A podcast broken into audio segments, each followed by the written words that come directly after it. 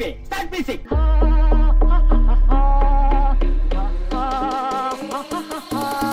வணக்கம் மக்களே இது நாங்க பேசும் தமிழ் பாட்காஸ்ட் நம்மோடு இணைந்திருப்பவர் கதிரவன்.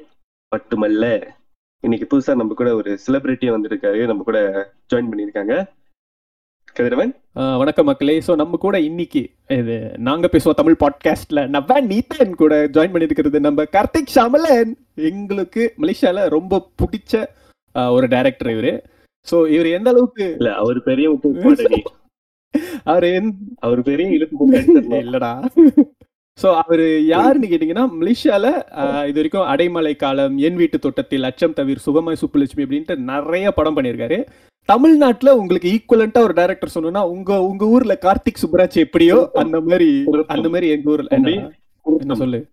நிறைய நிறைய படம் பண்ணியிருக்காருன்னு சொல்லக்கூடாது. நிறைய நல்ல படம் பண்ணியிருக்காரு. சரி. இது யார் அடிச்சன்னு தெரியல பட் ஓகே. சோ உங்களுக்கு பார்க்கணும்னா அவருடைய ஒர்க் பத்தி தெரிஞ்சுக்கணும்னா ரீசெண்டா அடைமலை காலம் வந்து நெட்ஃபிளிக்ஸ்ல வந்திருக்கு. சோ நீங்க எங்க இருந்தாலும் நெட்ஃபிளிக்ஸ்ல அந்த படத்தை பார்க்கலாம். அதை பாத்தீங்கன்னா உங்களுக்கு தெரியும். நாங்க என்ன மாதிரி ஒரு ஃபில்ம் மேக்கர் கூட இன்னைக்கு ஜாயின் பண்ணிருக்கோம் அது மட்டும் இல்ல நிறைய மலேசியன் சீரிஸ் ஒரு ஈக்குவலண்டா சொல்லணும்னா உங்க ஊர்ல கார்த்திக் சுப்பராஜ் மாதிரி எங்க ஊர்ல Karthik Shyamalan. He is a new wave of director ஒரு லாஸ்ட் ஒரு டென் இயர்ஸா இங்க வர்றதுக்கு ஒரு நியூ வேவ்ஸ் படங்கள் வர்றதுக்கு he is one of the main reasons so welcome Karthik bro hi வணக்கம் அண்ணா. வணக்கம் வணக்கம் ஐயா. ஓகே அண்ணா ஓகே நான் ஃபர்ஸ்ட் நேரா கொஸ்டின்ஸ்க்கு போயிடுறேன். ம். என்னோட முதல் கேள்வி என்னன்னா கரண் இப்ப இருக்கிற மலேசியன் சினிமாவோட ப்ரோக்ரஷன் வந்துட்டு எப்படி இருக்கு? நீங்க எப்படி பாக்குறீங்க அத? ஒரு ஒரு கொமர்ஷியல் சக்சஸ் ஒரு ஒரு கொமர்ஷியல் வேல்யூ இருக்கிற மாதிரியான ஆஹ், வெற்றி வந்துட்டு ஏன் நம்மளுடைய மலேசியன்ஸ் அவங்க சினிமாக்கு வந்து இருக்கிறது இல்லைன்னு நினைக்கிறீங்க? ஓகே ஃபர்ஸ்ட் ஃபர்ஸ்ட் கொஸ்டினோட பதில் என்னன்னு பாத்தீங்கன்னா அப்கோர்ஸ் நம்ம வந்து ஒரு பத்து வருஷத்துக்கு முன்னாடிக்கும் இப்படிக்கும் பார்த்தாலே நம்ம எல்லாருமே அக்செப்ட் பண்ற ஒரு விஷயம் என்னன்னா இன்னும் நிறைய படங்கள் தியேட்டருக்கு வருது. அட் த சேம் டைம் நிறைய ப்ரோக்ராம்ஸ் மலேசியன் கான்டென்ட் வந்து மக்களை போய் சேருது. அது வந்து ஃபர்ஸ்ட்லி நம்ம ரொம்ப ரொம்ப சந்தோஷப்பட வேண்டிய ஒரு விஷயம் தான் ஏன்னா. இந்த விஷயத்துல ஆமா. ஏன்னா முந்திலாம் பாத்தீங்கன்னா நம்மளுக்கு ஆர்டிஎம்ல இருக்கிற அந்த ஒரு பர்டிகுலர் ஸ்லாட் பண்றதா இருந்தது. அதை தாண்டி சின்ன சின்ன ப்ரோக்ராம் செய்வாங்க. யூடியூபர்ஸ் ஏதாவது பண்ணுவாங்க. பட் இப்ப வந்து இப்ப இந்த இந்த சீரீஸ்ன்ற ஒரு விஷயங்கள் வந்ததுக்கு அப்புறம் டெலிமூவிஸ் சூப்பர் டெலிஸ்னு நிறைய வர ஆரம்பிச்சதுக்கு அப்புறம் நிறைய ப்ரோக்ராம்ஸ் மக்களை போய் சேர ஆரம்பிக்குது. அவங்க டிஸ்கஸ் பண்றதுக்கு அது சரியோ தப்போ டிஸ்கஸ் பண்றதுக்கு அங்க வந்து ரெண்டு சைட்டுக்குமே பாயிண்ட்ஸ் இருக்கு. நல்லா இருக்குன்னு சொன்னாலும் ஓ இதெல்லாம் நல்லா இருக்கு அப்படின்னு சொல்றாங்க. நல்லா இல்லைனாலும் இதெல்லாம் நல்லா இல்லை அப்படின்னு சொல்றாங்க. ஸோ அது ஒரு மிகப்பெரிய ஒரு ஹெல்த்தியான ஒரு விஷயம் தான். ம். நம்ம வந்து இதுதான் இருக்குன்னு சொல்றதை விட்டுட்டு இப்ப நம்மளுக்கு கம்பேர் பண்றதுக்கு நிறைய மெட்டீரியல்ஸ் வந்துருக்கு in that way I think we are heading இந்த ரைட் வே நம்ம வந்து ஒரு கரெக்டான வழியில தான் போயிட்டு இருக்கோம் ஆனா அது வந்து இப்ப நம்மளுக்கு ஃப்ரூட் கொடுக்க ஆரம்பிச்சிச்சா அப்படின்னு கேட்டீங்கன்னா இன்னும் ஃபுல்லா கொடுக்கல. ஆமா. யா அதுதான் செகண்ட்லி கொமர்ஷியல் சக்சஸ் அப்படின்றது வந்து கொமர்ஷியல் அப்படின்னாலே பிசினஸ் தானே. பிசினஸ் ஃபார்ம் ஆஃப் சக்சஸ் வந்து எப்- எப்ப வரும்னா வந்து தியேட்ரிக்கல் கலெக்ஷன்ஸ் வந்து நமக்கு போனஸ் ஆகும் போதுதான். நிறைய பேர் தப்பா நினைச்சுக்குவாங்க. தியேட்ரிக்கலி ஒரு கலெக்ஷன் எடுத்ததுமே ஒரு படம் பெரிய சக்சஸ் கொடுத்துருச்சு ஆக்சுவலி வந்து தியேட்டர் கலெக்ஷன்ஸ் வந்து போனஸா மாறினாதான் அது கமர்ஷியல் சக்சஸ் மீன்ஸ் வந்து ஒரு படம் வந்து ரிலீஸ் ஆகுறதுக்கு முன்னாடி ஒரு ப்ரொடியூசர் ஃபண்ட் பண்ணும் போதே ஓகே இந்த படத்தை இந்தந்த தளங்கள்லாம் நான் வித்துறலாம் இத்தனை பிளாட்ஃபார்ம்ஸ். இருக்கு இந்த படத்தை வாங்குறதுக்கு. ஸோ அதுல வரப்போற ரிட்டர்ன் வந்து ஆல்மோஸ்ட் ஒரு செவன்டி பர்சன்ட் இல்ல sixty percent of the expenses cover பண்ணாதான் அந்த படம் வந்து தேட்டரிக்லி அவங்க வந்து ஒரு புஷ் கொடுக்க முடியும். ஓகே அப்படின்னா அட்லீஸ்ட் நான் வந்து போட்ட காசுல ஒரு எழுபது பர்சன்ட் நான் இதுல எடுத்துருவேன். தியேட்டர்ல வர்றதுக்கும் அதுக்கப்புறம் வரப்போற ரைட்ஸ் இந்த விக்கிறதுல வந்து நான் இன்னும் கொஞ்சம் அடிஷனல் பாத்துக்குவேன். இதுதான் ஆக்சுவலி ஒரு கமர்ஷியல் சக்சஸ் ஒரு பிசினஸ் என்பது எல்லா பிளாட்ஃபார்ம்லயுமே நம்ம வந்து ஒரு சக்சஸ் ஆகணும்ல. இப்ப ஃபார் இன்ஸ்டன்ஸ் சொல்லுங்க. ஸோ இப்போ வந்து ஒரு ப்ரொடியூசரா வந்துட்டு தேட்டரை மட்டுமே அவங்க எய்ம் பண்ணி தேட்டர் ரிலீஸ்க்குள்ள வர்றதுல மட்டுமே வந்து வச்சு நான் ஆதாயம் பார்க்கணும்னு நினைச்சாங்கனாக்கா அது very ராங்லா very very wrong okay firstly நிறைய பேருக்கு தெரியாத ஒரு விஷயம். இந்தியால வந்துட்டு தியேட்டரிக்கலும் and then producers distributors sorry not say producer distributor and தேட்டர்காரவங்க எவ்வளவு மார்ஜின் பாத்தீங்கன்னா ஃபிஃப்டி ஃபிஃப்டி இந்தியால சோ அங்க வந்து ஒரு படம் வந்து டூ ஹண்ட்ரட் க்ரோர் எடுக்குது அப்படின்னு அனௌன்ஸ் பண்றாங்கன்னா ஹண்ட்ரட் க்ரோர் அந்த ப்ரொடியூசர் போயிருக்கு அர்த்தம். அட்லீஸ்ட் டேக்ஸ் எல்லாம் வெட்டிட்டு ஒரு eighty five to ninety crore போகுதுன்னு அர்த்தம். டேக்ஸ் எல்லாம் வெட்டிட்டு. ஆனா இங்க நமக்கு அப்படி கிடையாது. நம்மளுடைய ப்ராஃபிட் ஷேரிங்கே சிக்ஸ்டி ஃபார்ட்டி சிக்ஸ்டி பர்சன்ட் தேட்டருக்காரவங்க ஃபார்ட்டி பர்சன்ட் தான் நமக்கு. அதுலயும் டாக்ஸ் வேற வெட்ட வெட்டுவாங்க. அண்ட் அதுலயும் நம்ம ஒரு டிஸ்ட்ரிபியூட்டர் ஹையர் பண்ணணும்னா டிஸ்ட்ரிபியூட்டருக்கும் நம்ம பே பண்ணணும். சோ இத இத எவரேஜா கனெக்ட் பண்ணி பாத்தீங்கன்னா ஒன் மில்லியன் கலெக்ட் பண்ணா ஒரு ப்ரொடியூசர் எவ்வளவு ரிட்டர்ன் எடுக்கலாம்னு பாத்தீங்கன்னா three hundred forty to three hundred fifty thousand தான் எடுக்க முடியும். சோ இந்த பட்சத்துல ஒரு படம் டூ மில்லியன் தியேட்டர்ல ஓடினாதான் ஒரு ப்ரொடியூசர் வந்து செவன் ஹண்ட்ரட் தௌசண்ட் தியேட்டர்ல எடுக்க முடியும். விச் என்னன்னா டூ மில்லியன் ஓடணும்னா ஒரு படம் வந்து மலேசியால அந்த ஃபர்ஸ்ட் ஒன் வீக் வந்து at least seventy percent of cinemas வந்து ஃபுல் ஹவுஸா ஓடணும். இப்படி இருந்தாதான் நம்மனால வந்து I mean those night ஷோஸ்ல of course college shows correct பண்ணல. நைட் ஷோஸ் எல்லா இடத்துலயும் ஃபுல் ஹவுஸா போனுச்சுன்னா எஸ் நம்மளால இந்த கொலெக்ஷன் தர முடியும். விச் இன்னும் வந்து எல்லா படத்துக்கும் அது நடக்கல. இப்ப டெனிசனோட மிகப்பெரிய சக்சஸ்ஃபுல் படம் நம்ம கிட்ட இருக்கிற மில்லியன் கொலெக்ஷன் எடுத்த ஒரே படம் வெடிகுண்டு பசங்கல்ல அவங்க ஒன் பாயிண்ட் ஒன் மில்லியன் என்னது எடுத்திருந்தாலும் அவங்களுக்கு ரிட்டர்ன் எவ்வளவுன்னு பாத்தீங்கன்னா ஒரு த்ரீ ஹண்ட்ரட் செவன்டி தௌசண்ட் அவ்வளவுதான். Okay. எப்பயுமே எப்ப ஒரு ப்ரொடியூசர் வந்து அவங்களோட ப்ராஃபிட்ட கரெக்டா கனெக்ட் பண்ண முடியும்? ஏன்னா டேட்டா வந்து எப்பயுமே ரிஸ்க்ல இப்ப பாருங்க வெந்நீர் இரவுகள்னு ஒரு நல்ல படம். ஆஃப்கோர்ஸ் அது தேட்டர்ல செலிப்ரேட் பண்ண வேண்டிய ஒரு படம். எதிர்பாராத நேரத்துல அந்த நேரத்துல தான் எம்எஸ் த்ரீ செவன் காணப்படும். சோ எல்லாரோட கவனமும் திசமா. இருந்துச்சு யாரும் மாத்தல பட் எல்லாருமே நம்மள அறியாம அதுக்கு மாறிட்டோம். ஏன்னா பெரிய விஷயம்னு சொல்லி. தியேட்டர்ல என்டர்டெய்னிங்கா யாரும். போல அந்த படம் தியேட்டர்லயும் ஒரு ஃபெயிலியர் ஆனிச்சு. ஆனா இதே அந்த படம் எதுவுமே இல்லாதப்போ ஃப்ரெஷ்ஷான டைம் வந்திருந்தா ஐ திங்க் இந்நேரம் நம்ம எப்பயோ ஒன் மில்லியன் கலெக்ஷன் எடுத்திருக்கலாம்ல. நல்ல படம் அது. So data collection. எப்பயுமே ஒரு 50 50 தான். அதனாலதான் வந்து ஒரு ப்ரொடியூசர் எப்ப சக்சஸ் பார்க்க முடியும்னா தேட்டரை தாண்டி நம்ம வேற எங்கெங்க தளங்கள் கன்ஃபார்மா அதாவது ஃபிக்ஸ்ட் இன்கம் இருக்குன்றத நம்ம செக் பண்ணணும். சோ இங்க மலேசியால எடுத்துக்கிட்டீங்கன்னா ஒரு தியேட்டர்ல ஒரு படம் வெளியானுச்சுன்னா எஸ்ப்ரோ வானவில் அந்த படத்தை பிக்ஸ்டா வாங்குவாங்க. பட் அந்த ரேட் பாத்தீங்கன்னா ஐம்பதாயிரத்துக்கும் கீழே தான்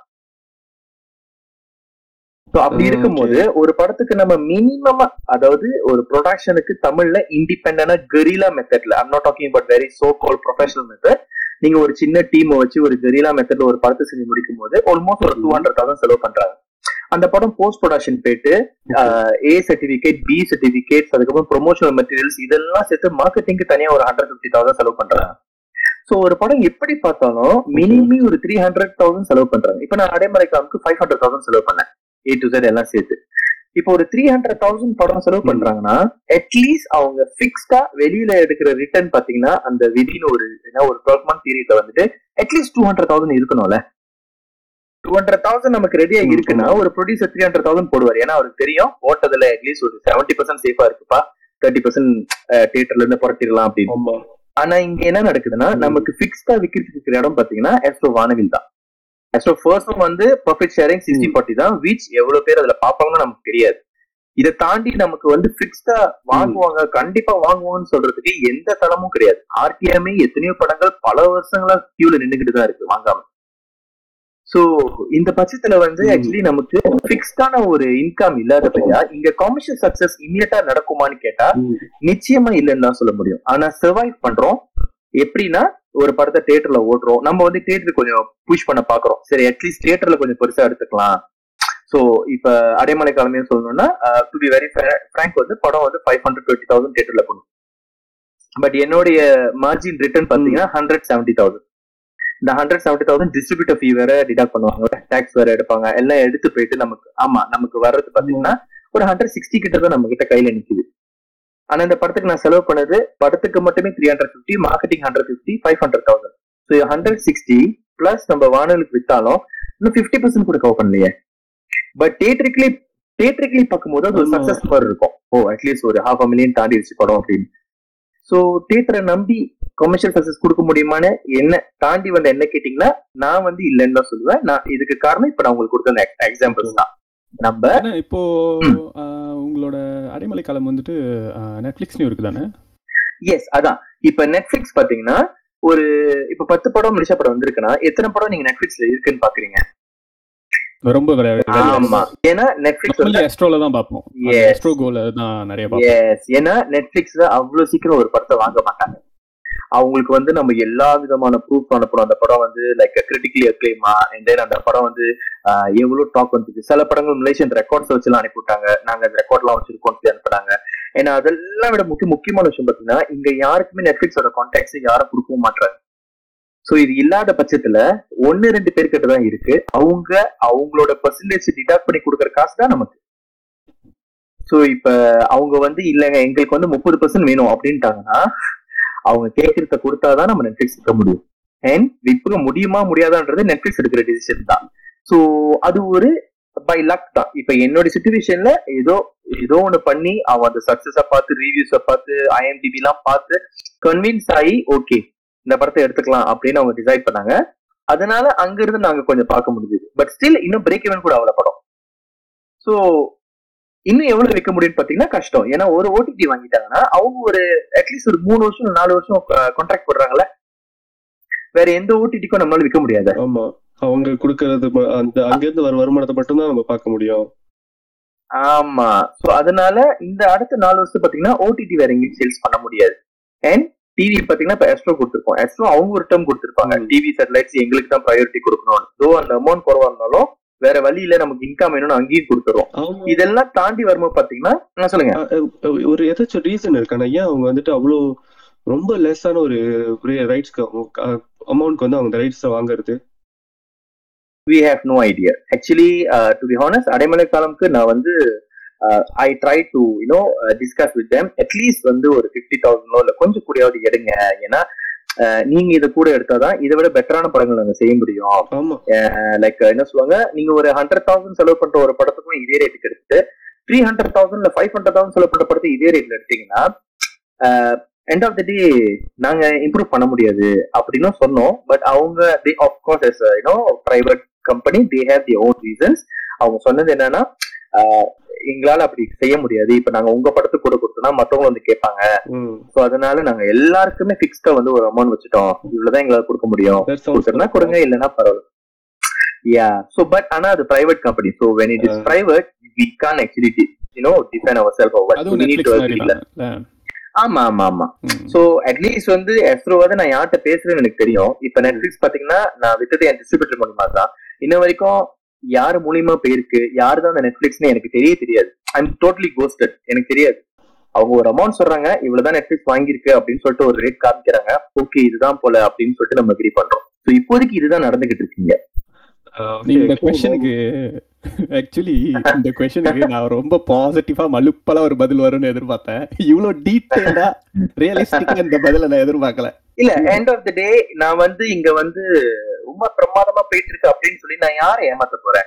இன்னும் ஒரு நூறு பேரை வெளியே வந்து படம் எடுக்கணும்னு ஆசையில இருப்பான் ப்ரொடியூஸ் பண்ணணும்னு ஆசையில இருப்பாங்க. இவங்க எல்லாருக்கும் வந்து நான் வந்து ஒரு தப்பான நம்பிக்கை கொடுக்க போறேன். எஸ் மேபி ஒரு ரெண்டு மூணு ப்ரொடியூசர்ஸ் பெரிய சக்சஸ் கொடுத்துருந்துருக்கலாம். ஆனா அவங்களோட ஸ்ட்ராட்டஜியும் சரி எதுவுமே எங்க கூடயும் ஷேர் பண்றது இல்ல அண்ட் நம்ம கேட்டோம் பார்த்துட்டோம். இட் லுக்ஸ் லைக் அவங்க சொல்ற பதில பார்க்கும்போது நம்ம எல்லாரும் ஒரே இதுல தான் இருக்கும் இட்ஸ் ஜஸ்ட் அவங்க அப்கோர்ஸ் பெரிய ஃபேமஸா இருக்கிறதுனால அவங்கள நம்பி மக்கள் சீக்கிரமா தேட்டருக்கு வராங்க. அவங்களால e-, ஈஸிலி அந்த அந்த காசை பார்க்க முடியுது. என் ஏன் சைட்டும் மிஸ்டேக் இருக்கு? நான் புதுமுகம் போடுறதுனால மக்களை கன்வின்ஸ் பண்றதுக்கு எனக்கு டைம் எடுக்குது. அதுக்குள்ளார தேட்டர் விட்டு தூக்குறாங்க. நம்ம தேட்டர்லயே ரூல்ஸ் இருக்குல்ல. நாலு நாளுக்குள்ள ஆள் வரலன்னா தூக்கிட்டு வேண்டாங்க சோ இதுக்கெல்லாம் நடுவுல நான் வந்து போய் சொல்லி இந்த இடத்துல வந்து நான் வந்து இன்னும் வரப்போற ஆளுங்களை தான் ஏமாத்த போறேன். அதுக்கு நான் ரொம்ப ஓப்பனாவே இதுதான் நடக்குது இதுதான் விஷயமே சொல்லிடலாம். ஓகே எனக்கு ஆக்சுவலி இந்த பாட்காஸ்ட்ல நாங்க கொஞ்சம் வெளிப்படையா தான் பேசுவோம். அதே மாதிரி நீங்களும் பேசுறதுனால அது நல்லா இருக்கு. நானும் சொல்றேன் எனக்கு என்னன்னா அந்த வெடிகுண்டு பசங்கன்ற அந்த சீரிஸ் ஒண்ணு இருக்கு இல்லையா? வரிசையா ஒன் டூ த்ரீ பசங்க ஓ ஓகே ட்ரைலோஜி ஆமா ஆமா ஆமா அது வந்துட்டு எனக்கு சுத்தமா பிடிக்காது. லைக் ஒரே கதையை நான் திரும்ப திரும்ப போட்டு அதுல நடிக்கிறவங்களோட அந்த ஸ்டார்டம் மட்டுமே வச்சு அவங்க வந்துட்டு I think they are spoiling Malaysian Tamil uh. நான் வந்து அஹ், உங்களை டிஸ்டர்ப் பண்றேன்னு நினைக்காதீங்க. Let me give you in business way okay ஒரு பிசினஸ் பார்வையில இருந்து காட்டுறேன். இதை வந்து எனக்கு கற்றுக் கொடுத்தது யாருன்னு பாத்தீங்கன்னா நான் அடைமலை காலம் படத்துக்கு வந்து தியேட்டர்ல போயிட்டு உட்காந்துக்கிட்டு இருந்தேன். யாராவது தியேட்டர் ஏன்னா அந்த ஹால் கோசமாவே இருந்தது. யாராவது டிக்கெட் எடுப்பாங்க வெயிட் பண்ணிக்கிட்டு இருந்தேன். ஒரு இந்தியன் ஐ திங்க் அவருக்கு இருந்த ஒரு நாற்பது நாற்பது வயசு இருக்கும். அவர் வந்து அந்த அந்த அந்த கயோஸ் மிஷின் இருக்குல்ல அங்க வந்துட்டு அவர் அப்படியே படமா தேடிட்டு இருக்காரு. ஐ திங்க் அவருக்கு தெரியல என்ன படம் பார்க்கணும். ஏதோ ஒரு வாழ்க்கை வெறுத்து போய் வந்துட்டாரு போல. ஏதாவது ஒரு படம் பார்க்கணும் முடிவு பண்ணிட்டாரு. அவர் ஸ்கோர் பண்றாரு. என் படத்தை தாண்டி ஸ்கோர் பண்ணிட்டு போயிட்டு இருக்காரு. டிசைட் பண்ணல. அப்ப நான் அவர்கிட்ட சும்மா போயிட்டு நான் கேட்டேன் நீங்க என்ன படம் பார்க்கறீங்க அங்கிள் அப்படின்னு கேட்டேன். அவர் பார்த்துட்டு தெரிலப்பா ஏதாவது பார்க்கலான்னு இருக்கேன். மூட் அவுட்டா இருக்கு அப்படின்னாரு. இந்த இந்த படம் அரைமலை காலம் பாக்குறீங்களா அப்படின்னு கேட்டேன். அவர் கேட்ட கொஸ்டின் என்னன்னா இதுல நடிக்கிற இந்த போஸ்ட்ல இருக்கிற யாருமே எனக்கு தெரியாதுயா? எனக்கு வந்து நான் இப்ப படம் பார்க்க வந்திருக்கேன். நான் பார்க்கிங் காசுல இருந்து டிக்கெட் காசுல இருந்து பாப்கார்ன் காசுல இருந்து கணக்கு பண்ணா ஒரு ஆளுக்கு மட்டுமே ஒரு நாற்பது செலவு பண்ண போறேன். எனக்கு கொஞ்சமாச்சும் யாருன்னு தெரிஞ்சிருக்கணும்ல அப்படின்னு. அது இல்ல எனக்கு ஸ்டாடம் புரியுதுண்ணே. எனக்கு ஸ்டாடம் வந்து முக்கியத்துவம் கொடுக்கறாங்கன்றது புரியுது. பட் அதை மட்டுமே நம்பிட்டு படத்துக்குள்ள எதுவுமே இல்ல. இந்த ஸ்டாடம் வச்சு நான் எடுத்துடலான்ற மாதிரி அவங்க பாக்குறது வந்து எனக்கு கோவம் என்னன்னா எண்ட் ஆஃப் த டே அது ஏன் வந்து இப்ப நான் ஒரு சினிமாக்குள்ள இருந்தே நான் ஏன் வந்து அதை என்னால தப்புன்னு சொல்ல முடியல சரின்னு சொல்ல முடியாத ஒரு ஐம் நாட் நான் வந்து நியூட்ரா நடந்துக்கல. நான் ரொம்ப ஒரு. பிகாஸ் நானும் ஒரு ப்ரொடியூசர்னால நான் ரொம்ப ஹானஸ்டான ப்ரொடியூசர் ஆன்சர் கொடுக்குறேன். ஏன் இதை பேச. முடியலன்னா அங்கதான் வந்து ரிசல்ட் ஸ்ட்ராங்கா இருக்கு. ஆமா எண்ட் ஆஃப் த டே வந்து ஆடியன்ஸ் இப்ப பாத்தீங்கன்னா நானும் வந்து certain கமெண்ட்ஸ் பாத்திருக்கேன் என்ன ஒரே மாதிரி கதையா இருக்குன்னு சொல்லியிருக்காங்க. ஆனா அவங்க எல்லாருமே அந்த படத்தை தியேட்டர்ல போய் பார்த்தாங்கல்ல? So end of the day வந்து அங்க ஒரு மிகப்பெரிய புள்ளி ஃபேக்டரி இருந்து ஏன்னா அந்த படத்தை வந்து அந்த மாதிரி ஒரு பத்து பேர் சொல்லியிருந்தாங்க ஒரு இருநூறு பேர் செலிப்ரேட் பண்ணாங்க அந்த படத்தை. சோ எண்ட் ஆஃப் த இல்ல ஆக்சுவலி நவீனுக்கு பிடிக்கல அப்படிங்கிறது ஓகே எனக்கும் பிடிக்காது. அது வேற. பட் ஆக்சுவலா வந்துட்டு நிறைய அந்த படத்தை ஆக்சுவலா பார்த்தவங்க அதை ரொம்ப என்ஜாய் பண்ணி தான் சொல்லிருக்காங்க நெகட்டிவா யாருமே போய் பார்த்துட்டு அது நல்லா இல்லைன்னு யாரும் சொல்ல எண்ட் ஆஃப் த டே பாத்தீங்கன்னா அந்த அந்த அந்த உங்க உங்க பாஷையில சொன்னா அந்த ஒரு ஃபார்முலர்ல நீங்க சொல்ற அந்த சேம் ஃபார்முலர்ல நானும் அது ஃபீல் பண்ணிருக்கேன் ஆனா வந்து எனக்கு அதுக்கப்புறம் ஒரு விஷயம் ஒரு ப்ரொடியூசரா என்ன புரிஞ்சதுன்னா ஸ்டோரி டெல்லரா நான் பேச மாட்டேன் இந்த விஷயத்துல. ஐ திங்க் அது பேசினா அது அது வேற மாதிரி போயிடும் ஒரு ப்ரொடியூசரா சொல்லணும்னா ஐ திங்க் அவங்களோட ஸ்டோரி ஃபார்முலா வந்து ஆடியன்ஸ்க்கு ரொம்ப பிடிச்சிருக்கு. அண்ட் ஆடியன்ஸ் வந்து இதுதான் அந்த படத்துல இருக்கும்னு தெரிஞ்சுதான் உள்ள வராங்க. ஏன்னா ட்ரெய்லர்ல பாத்துடுறாங்க. இவர் எப்படி பார்த்தாலும் இப்படிதான் இருப்பாரு. இவர் இப்படி போக போறாரு. ஒரு விஷயத்தை தாண்ட போறாரு. இது ஒரு கிசா படம் மாதிரி இருக்க போகுது. ஆனா அவங்களுக்கு தெரியும் நான் செம்மையா சிரிக்க போறேன். ஜாலியா இருக்க போறேன். அண்ட் டெனிஸ் அண்ணன் எந்த இன்டர்வியூலுமே அதை வந்து கொஞ்சம் கூட வந்து மிகைப்படுத்தி பேசுனதே கிடையாது. அவர் ரொம்ப ஓப்பனாயும் சொல்லுவாரு. இந்த படம் இப்படிதான் இருக்கும். இந்த கதை தான் நான் இப்படிதான் பண்றேன். எனக்கு இதுதான் வரும் அப்படின்றத அவரு தப்பா என்னைக்குமே ஒரு படத்தை வித்தது கிடையாது.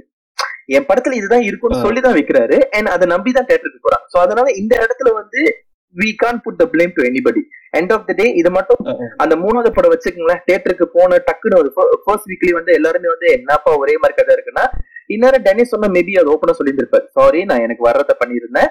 நெக்ஸ்ட் டைம் நான் பெட்டரா வேற மாதிரி பண்றேன்னு போயிருந்திருக்கலாம். And at the same time அவரும் வேற மாதிரி பண்ணோன்னு ஐ திங்க் கர்ஜன் பண்ணாரு. இன்னும் வெளியாவது ஒரு படம் இருக்கு. தமிழ் ஸ்கூல்னு ரொம்ப நல்ல படம் பண்ணியிருக்காங்க. அது கம்ப்ளீட்லி பசங்க மாதிரி இருக்காத படங்கள்லாம் பண்ணியிருக்காங்க.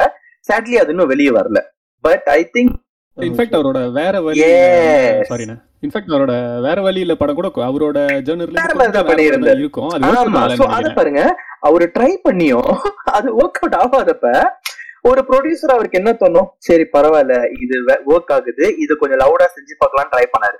அண்ட் இட் ஒர்க் சோ இன்னவே ஒரு ப்ரொடியூசரா என்ன கேட்டீங்கன்னா இதனாலதான் இந்த விஷயத்த என்னால சரி தப்பு சொல்ல முடியாது. ஆனா அவர் நியாயமா செஞ்சாரு கேட்டீங்கன்னா நியாயம் தான் சொல்லுவேன். ஏன்னா அவர் சைட்ல கரெக்டான நம்பர்ஸ் இருக்கு அதை ப்ரூவ் பண்றது ஆமா அது அது கண்டிப்பா ஒத்துக்கணும். அந்த கொமர்ஷியல் வெற்றினாக்கா வந்துட்டு அந்த சீரிஸ் வந்துட்டு கொஞ்சம் பெட்டரா தான் இருந்துச்சு. தமிழ் மலேசிய தமிழ் படங்கள்ல எனக்கு வெண்பா பிடிச்சிருந்தது. வெந்நீர் இரவுகள் ரொம்ப பிடிச்சிருந்தது. அதுக்கடுத்து நான் தேட்டர்ல பார்த்தப்போ உங்க படம் தான். பிகாஸ் உங்க படம் டு பி ஆனஸ்ட் நான் எதுவும் பார்த்தது இல்லை ஆரம்பத்துல. பட் எல்லாரும் பேசுறதெல்லாம் கேட்டிருக்காங்க இந்த படம் நல்லா இருக்கு அப்படிலாம் சொல்லுவாங்க. எஸ்பெஷலி ஒய்ஃப் சொல்லிட்டே இருப்பாங்க. ஸோ ஷி சைட் ஓகே அடைமலம் காலை போய் பார்க்கலாம் அப்படின்ட்டு. நான் நிறைய எக்ஸ்பெக்ட் பண்ணல. பட் நான் போய் தேட்டர்ல உட்காந்து பார்க்கும்போது எனக்கு வந்துட்டு என்னை ஃபுல்லா கம்ப்ளீட்டா படம் வந்து உள்ள இழுத்துருச்சு. லைக் எனக்கு நான் மற்ற விஷயத்தை பத்தி எதுவுமே யோசிக்க விடாம என்ன ஃபுல்லி எங்கேஜ்டா இருந்து அந்த படம் முடிஞ்சு ஸோ எனக்கு ஒரு நான் திருப்திகரமா வந்தேன். ஓகே நல்ல படம் பார்த்துட்டு வந்திருக்கேன் அப்படின்ற மாதிரி. Thanks end of the day Venba இதுல வெண்பா வந்துட்டு சக்சஸுக்கு ரொம்ப பாசிட்டிவான ஒரு விஷயம் காரணம் என்னன்னு பாத்தீங்கன்னா அவங்களுடைய ப்ரீ மார்க்கெட்டிங் விச் அவங்களே ரியலைஸ் பண்ணாம நடந்த ஒரு விஷயம் வந்து அவங்க ஷார்ட் ஃபிலிமா ரிலீஸ் பண்ணதோட சக்சஸ் ஸோ அது வந்து மக்களுக்கு வந்து ப்ரூவ் பண்ணுச்சு. இந்த டீம்னால ஒரு செம கான்டென்ட் கொடுக்க முடியும் அப்படின்னு. அது வந்து தியேட்டருக்கு தானாவே ஒரு மிகப்பெரிய கூட்டத்துக்குள்ள சேர்ந்துச்சு. ஐ திங்க் அதை மட்டும் கவிநந்தன் அடுத்த படத்துக்கும் தக்க வச்சுட்டாருன்னா இப்ப நம்ம பேசுறோம்ல இந்த டிஸ்கஷனே மாத்த ஒரு டைரக்டர் அவர் இருக்கலாம். அண்ட் அந்த ஒரு பாட்டு வெளியாக்கணும்னா அந்த பாட்டு ஃபேமஸ் ஆனது அண்ட் தென் அந்த பாட்டு மூலியமா மக்கள் வந்துட்டு தியேட்டருக்கு போறது ஐ திங்க் அந்த நல்ல அது பண்றது. கீதேன்றாதையில இருந்தே தமிழ் சினிமா. நம்ம நாட்டு சினிமா கிடைச்ச ஒரு சாபமா என்ன சொல்றதுன்னு தெரியல. ஒரு பாட்டு ஹிட் ஆச்சுன்னா அந்த படத்தோட மார்க்கெட்டிங் கொஞ்சம் ஈஸி ஆயிரும். ஆமா. ஓகேண்ணே இந்த. கேள்வி வந்துட்டு இது எங்களோட ஃபேன்ஸ் எல்லாம் கேட்பாங்களா இல்லைன்னு தெரியல. நாங்க கண்டிப்பா கேட்கணும்னு இருக்கோம். தமிழ். சினிமாவுல அதாவது இந்தியன் த- தமிழ் சினிமாவுல உங்களோட ஃபேவரட் யாரு? நீங்க இன்னும் சுருக்கி கேட்கணும்னா நீங்க அனிலா ஆமையா? ஓகே இந்த அணில் ஆமை எனக்கு உண்மையிலே சத்தியமா சொல்றேன். எனக்கு உண்மையிலே இன்ன வரைக்கும் இதுல யார் அணில் யார் ஆமைன்னு எனக்கு தெரியாது. பொய் சொல்லல. உண்மையிலே தெரியாது. ஃபர்ஸ்ட் ஆஃப் ஆல் என்னன்னா வந்து நான் வந்து இன்ஸ்டாகிராம்ல வந்துட்டு அந்த அந்த என்ன அந்த எல்லாரும் வரிசை வீடியோ பார்ப்பாங்கல்ல நான் அப்படி பாக்குற ஆள் கிடையாது. ஸோ நான் வந்துட்டு என் வாலுக்கு போனேன்னா என்னோட இதை நான் பார்த்தேன்னா எல்லாருக்கும் மெசேஜ் பண்ணா ரிப்ளை பண்ணிட்டு வந்துடுவேன் சோ கொஞ்ச நாள் இப்ப இந்த கொஞ்ச நாளா வந்துட்டு அப்பப்ப பாப்பேன் சில பேர் பேசுறப்ப ஒரு இமோஜி இருக்கும் ஆமா போட்டிருப்பாங்க. ஒரு பேர் அணில் போட்டிருப்பாங்க. கீழே வந்து அணில் ஃபேன்ஸ் போடுவாங்க. நான் அதை பார்ப்பேன் அந்த சினிமா புரிய எனக்கு இதுல யார் அணில் யார் ஆமை இது யார் பத்தி பேசுறாங்க? சுத்தமா இது வரைக்கும் தெரியாது. ஆனா விதவுட் எனக்கு தெரியாமலே நான் ஹானரா சொல்லிடுறேன். நான் வந்து ஆஃப்கோர்ஸ் என்னுடைய childhood was blessed with Rajinikanth தலைவர் தான். நான் சின்ன வயசுல நான் வந்து தேட்டர்லயே வளர்ந்த பையன். அதனால அவருடைய படத்தை செலிப்ரேட் பண்றத கண்ணு முன்னாடி பார்த்து வளர்ந்த பையன். அதனால வந்து ரீலை தூக்கிட்டு வரும்போது அந்த ரீலை நாங்க தான் எங்க அப்பாவும் நானும் தான் வந்து தேட்டர்ல இருந்து அந்த ரீலை எடுத்துட்டு வருவோம். ட்ரே சாரி ட்ரெயின்ல இருந்து எடுத்துட்டு வருவோம். ஸோ அப்ப இருந்தே நான் வந்து அவர் படத்துக்கு இங்க சாம்பிராணி போட்டு பட்டாசு வெடிச்சு தேட்டர் உள்ள அந்த ஆரவாரத்தை பார்த்து வளர்ந்த பையனால uh, தலைவர் is always a very different league நான் யாரு கூட அவரை கம்பேர் பண்ண மாட்டேன் யாருக்கும் விட்டு கொடுக்க மாட்டேன். இதை தாண்டி தமிழ் சினிமால எனக்கு யாரை பிடிக்கும்னு கேட்டீங்கன்னா I'm huge fan of M S Bhaskar sir M S Bhaskar sir ஆமா. எனக்கு யாருன்னு தெரியாது. எதிர்பார்க்கல? எனக்கு அவர் நடிச்சாலே ரொம்ப பிடிக்கும். எத்தனை இன்டர்வியூல நான் சொல்லியிருக்கேன். எனக்கு எம் எஸ் பாஸ்கர்னா ரொம்ப ரொம்ப பிடிக்கும். டிசிப்ளின்ல எனக்கு அஜித்குமார் அவருடைய டிசிப்ளின்ஸ் பிடிக்கும். அண்ட் அப்கோர்ஸ் டான்ஸ் வந்து நான் விஜயோட பெரிய ஃபேன் எனக்கு வந்து அவர் படங்கள் நான் போகும்போது டான்ஸ்ல ஏதாவது இருக்கணும் இப்ப டான்ஸ் மட்டும் சொதப்பினா எனக்கே கடுப்பு வரும். டேய் அவர் நல்லா ஆடுறாள் அவர் ஏன்டா அப்படி பண்றீங்கன்னு இருக்கும். சோ இல்ல எங்க பாட்காஸ்ட்ல நாங்களே சொல்லி இருக்கிறோம் என்ன வேணா குறை சொல்லலாம். ஆனா விஜய் டான்ஸ் பத்தி. But when it comes to performance I'm a huge huge fan of MS Bhaskar sir அவர் படத்துல இருந்தாலே நான் அவரை மட்டும் பார்த்துக்கிட்டு இருப்பேன். எனக்கு அவர் ரொம்ப ரொம்ப பிடிக்கும். நிஜமா சொல்லலாம். அவர் வந்துட்டு ஒரு அண்டர் ரேட்டட் ஆக்டர் ஃபேன்ஸ் சொல்றேன். ஏன்னா yes, yes. இண்டஸ்ட்ரியில் வந்து அவரோட வேல்யூ அவங்களுக்கு தெரியுது. அவர்கிட்ட ஒரு என்ன மாதிரி கேரக்டர் கொடுத்தாலும் எஸ்பெஷலி அந்த ஏ ஒன் ஒரு படம் தான் ஆமா அவரை வந்து நிறைய கோணங்கள்ல பாத்திருக்கேன் பட் அந்த அந்த மாதிரி ஒரு ஐயரு ஆனா வந்துட்டு இந்த மாதிரி பாச வேற ஒரு பேசி லாங்குவேஜ் பேசுவாங்க ஆமா ஆமா. இவ்வளவு பண்ற நார்மலா பேசும்போது இவ்வளவு பண்ற உங்க அப்பா உனக்கு சொல்லுவாரு. இவ்வளவு பண்ற உங்க அப்பா உனக்கு தெரியல. தெரியல. எனக்கு எனக்கு அவரு ரொம்ப பிடிக்கும். அவரு இல்ல எம் எஸ் பாஸ்கரோடனா எட்டு தொட்டாக்கள் தான். ஓ எஸ் ஓ. அவர் வந்து மொழி படத்துல வந்து அவருக்குன்னு ஒரு தனி கேரக்டரிஸ்டிக் ஒன்று கொடுத்திருப்பாங்க. அவர் வந்து அவர் மகன் இறந்தது தெரியாம இன்னுமோ தேடிட்டு போற ஒரு ஒரு பையன். அந்த கட்டத்துல ஹீரோ ஹீரோயினை சாப்பிட்டு ஒரு பெர்ஃபார்மன்ஸ் கொடுத்திருப்பாரு. அதெல்லாம் வந்து எப்படிதான் கொடுக்குறாங்கன்னு தெரியல. அது டெஃபினெட்லி வந்து ஒரு டைரக்டர் கத்து கொடுத்து வராது. அது ஒரு டைலாக்னால வராது. அந்த அந்த நடிகை வந்து தான் மகனுக்கு உண்மையிலே ஏதாவது ஆட்சின்னு நினைச்சு ஒரு மனசுனா அங்க வாழ்ந்தாதான் உண்டு. அவரு அவர் உண்மையிலேயே எனக்கு. அதனாலதான் எனக்கு அவரை ரொம்ப பிடிக்கும். ம் ஓகேண்ணே சரி இந்த அணில் ஆ, ஆமா okay, மட்டும் எனக்கு கொஞ்சம் எக்ஸ்பிளைன் பண்ணுங்க இதுக்கப்புறமா நான் தெரிஞ்சுக்கிறேன். இது அணில் யாரு ஆமா யாரு? இந்த புலின்னு ஒரு படம் வந்துச்சு இல்லையா? புலி ஓகே ஓகே ஓகே அதுல வந்துட்டு ஒரு ஆமையை எடுத்து சி அணில எடுத்து அவரு முதுல தலை கொடுப்பாரு. ஓகே விஜய். ஓகே ஸோ வந்து விஜய் ஃபேன்ஸ் அந்த அணில் போல நாங்க எங்களை நினைச்சுக்கிறோம்னு சொல்லி ஆரம்பிச்சாங்க. இல்ல இல்ல இல்ல. So, அந்த அந்த ரெஃபரன்ஸ் அங்க இருந்து ஆரம்பிக்கல. நீ கரெக்டா சொல்லணும். என்னன்னா ஜெயலலிதா வந்துட்டு ஏடிஎம்கேல இருந்து திரும்ப சீஃப் மினிஸ்டர் ஆகும்போது விஜயோட அப்பா வந்து எஸ்ஏசி தான் வந்து அந்த அந்த வேர்டை யூஸ் பண்ணியிருப்பாரு ராமருக்கு ஒரு அணில் போல நாங்க வந்துட்டு ஜெயலலிதாவோட வெற்றிக்கு உதவி இருக்கோம் அப்படின்னு அதுல இருந்து தான் வந்துட்டு விஜய் வந்து அணில்னு டம் பண்ணிட்டாங்க. இதுக்கு முன்னாடி ஒரு இருக்கா? அது அதுக்கு பதிலடி கொடுக்குற மாதிரி நம்ம தலை வந்து எல்லா படத்திலும் நடந்துகிட்டே இருப்பாரா? அண்ட் அவர் படத்துல வந்துட்டு பெருசா ஃபாஸ்டான டான்ஸ் நம்பர்ல இருக்காது? ஸோ அதனால ஆமை அப்படின்னு பண்றாங்க ஆனா அது அவங்க தெரிஞ்சு செஞ்சாங்களா தெரியாம செஞ்சாங்களான்னு தெரியல. சரி விடுங்க. ஓகே புரியல. இது எனக்கு புரியலையே. ஓ இல்ல. தளபதி படம்லாம் டக்கு டக்கு வருது. நம்ம- இல்ல நான் என்னன்னா எனக்கு வந்து தலை ஒரு டிசிப்ளின் ரொம்ப பிடிக்கும்னு சொன்னல சோ அவர் படம் வந்து நான் எப்படி நான் விஜய் படத்துக்கு ஃபர்ஸ்ட் டே போறேனோ போயிருவேன். அண்ட் ஆக்சுவலி எனக்கு அவருடைய டிசிப்ளின் நான் நிறைய இடத்துல அவரை தூக்கிச்சு ஏன்னா அவர் பட்ட ஆக்சிடென்ட் அப்கோர்ஸ் யாரும் யாருமே அதை தவிர்த்து பேச முடியாது. படுக்க நடக்க முடியாம படுத்திருந்த ஒரு மனுஷன் வந்து ஒரு டைரக்டரை பார்த்துட்டு எனக்கு ஒரு ஆக்ஷன் படம் ரெடி பண்ணி வைங்க நான் வரேன்னு சொல்றதோட தன்னம்பிக்கை வந்து அது உண்மையிலேயே வந்து பாராட்ட வேண்டிய ஒரு விஷயம். எந்த ஒரு பேக்ட்ராப் இல்லாம ஒரு மனசை. இந்த மாதிரி அவரை பத்தி பெருமையா பேசுறதுக்கு நிறைய விஷயங்கள் இருக்கு. சந்தோஷமா இருந்தாலும் சமீப காலத்துல அவர் வந்து அவருடைய வாழ்க்கைக்கு முக்கியத்துவம் கொடுக்குறாருன்னு நினைக்கிறது ரொம்ப சந்தோஷமா இருந்தாலும் பாவம் அந்த ஃபேன்ஸ் பண்றது சில நேரத்துல பார்க்கும்போது எனக்கு ரொம்ப பாவமா இருக்கும். கிரிக்கெட்லாம் போயிட்டு கேட்டுட்டு இருப்பாங்க. அப்படிட்டு இருக்கா அப்படிட்டு இருக்காரு. ரொம்ப. பாவமா இருக்கும். இவர் இங்க பட்டு பட்டு போறதப்ப கமர்ஷியல் சக்சஸ் தலை அஜித் மறந்துட்டு நான் வாழ்க்கையை பாத்துக்கிறேன்டா அப்படின்னு போயிட்டாரா அப்படின்னு தோணும் எனக்கு. அதனால தான் சொல்றேன் இல்ல லைட்டா எங்களுக்கு அந்த பயம் இருக்கு. பிகாஸ் அவர் போற ஆக்ஷன்ஸ் எல்லாம் பார்க்கும்போது is giving priority to his life which is really good ஏன்னா அவர் வயசுக்கு ஐ திங்க் ஹி டிசைடட் போதும் நான் கொஞ்சம் வாழ்க்கையை நிறைய பாத்துக்கிறேன் அப்படின்னு நினைக்கிறாரு போல. ஓகேண்ணா அண்ணா ஒரு இது ஒரு முக்கு- ஒரு முக்கியமான கேள்வி. இந்த நான் மத்த கேள்வி ஸ்கிப் பண்ண போறல இந்த கேள்வி கண்டிப்பா கேட்கணும்னு இருக்கேன். நம்ம மலேசிய படங்கள் வந்துட்டு எவ்வளவுதான் நீங்க குவாலிட்டியா செஞ்சாலும் மக்கள் கிட்ட வந்துட்டு நம்ம போயிட்டு ஆஹ் படத்தை வந்து பாருங்கன்றது வந்து நம்மளா படம். செய்யறவங்களே ம். கேட்க வேண்டிய சூழ்நிலை வந்து ஏன் இருக்கு?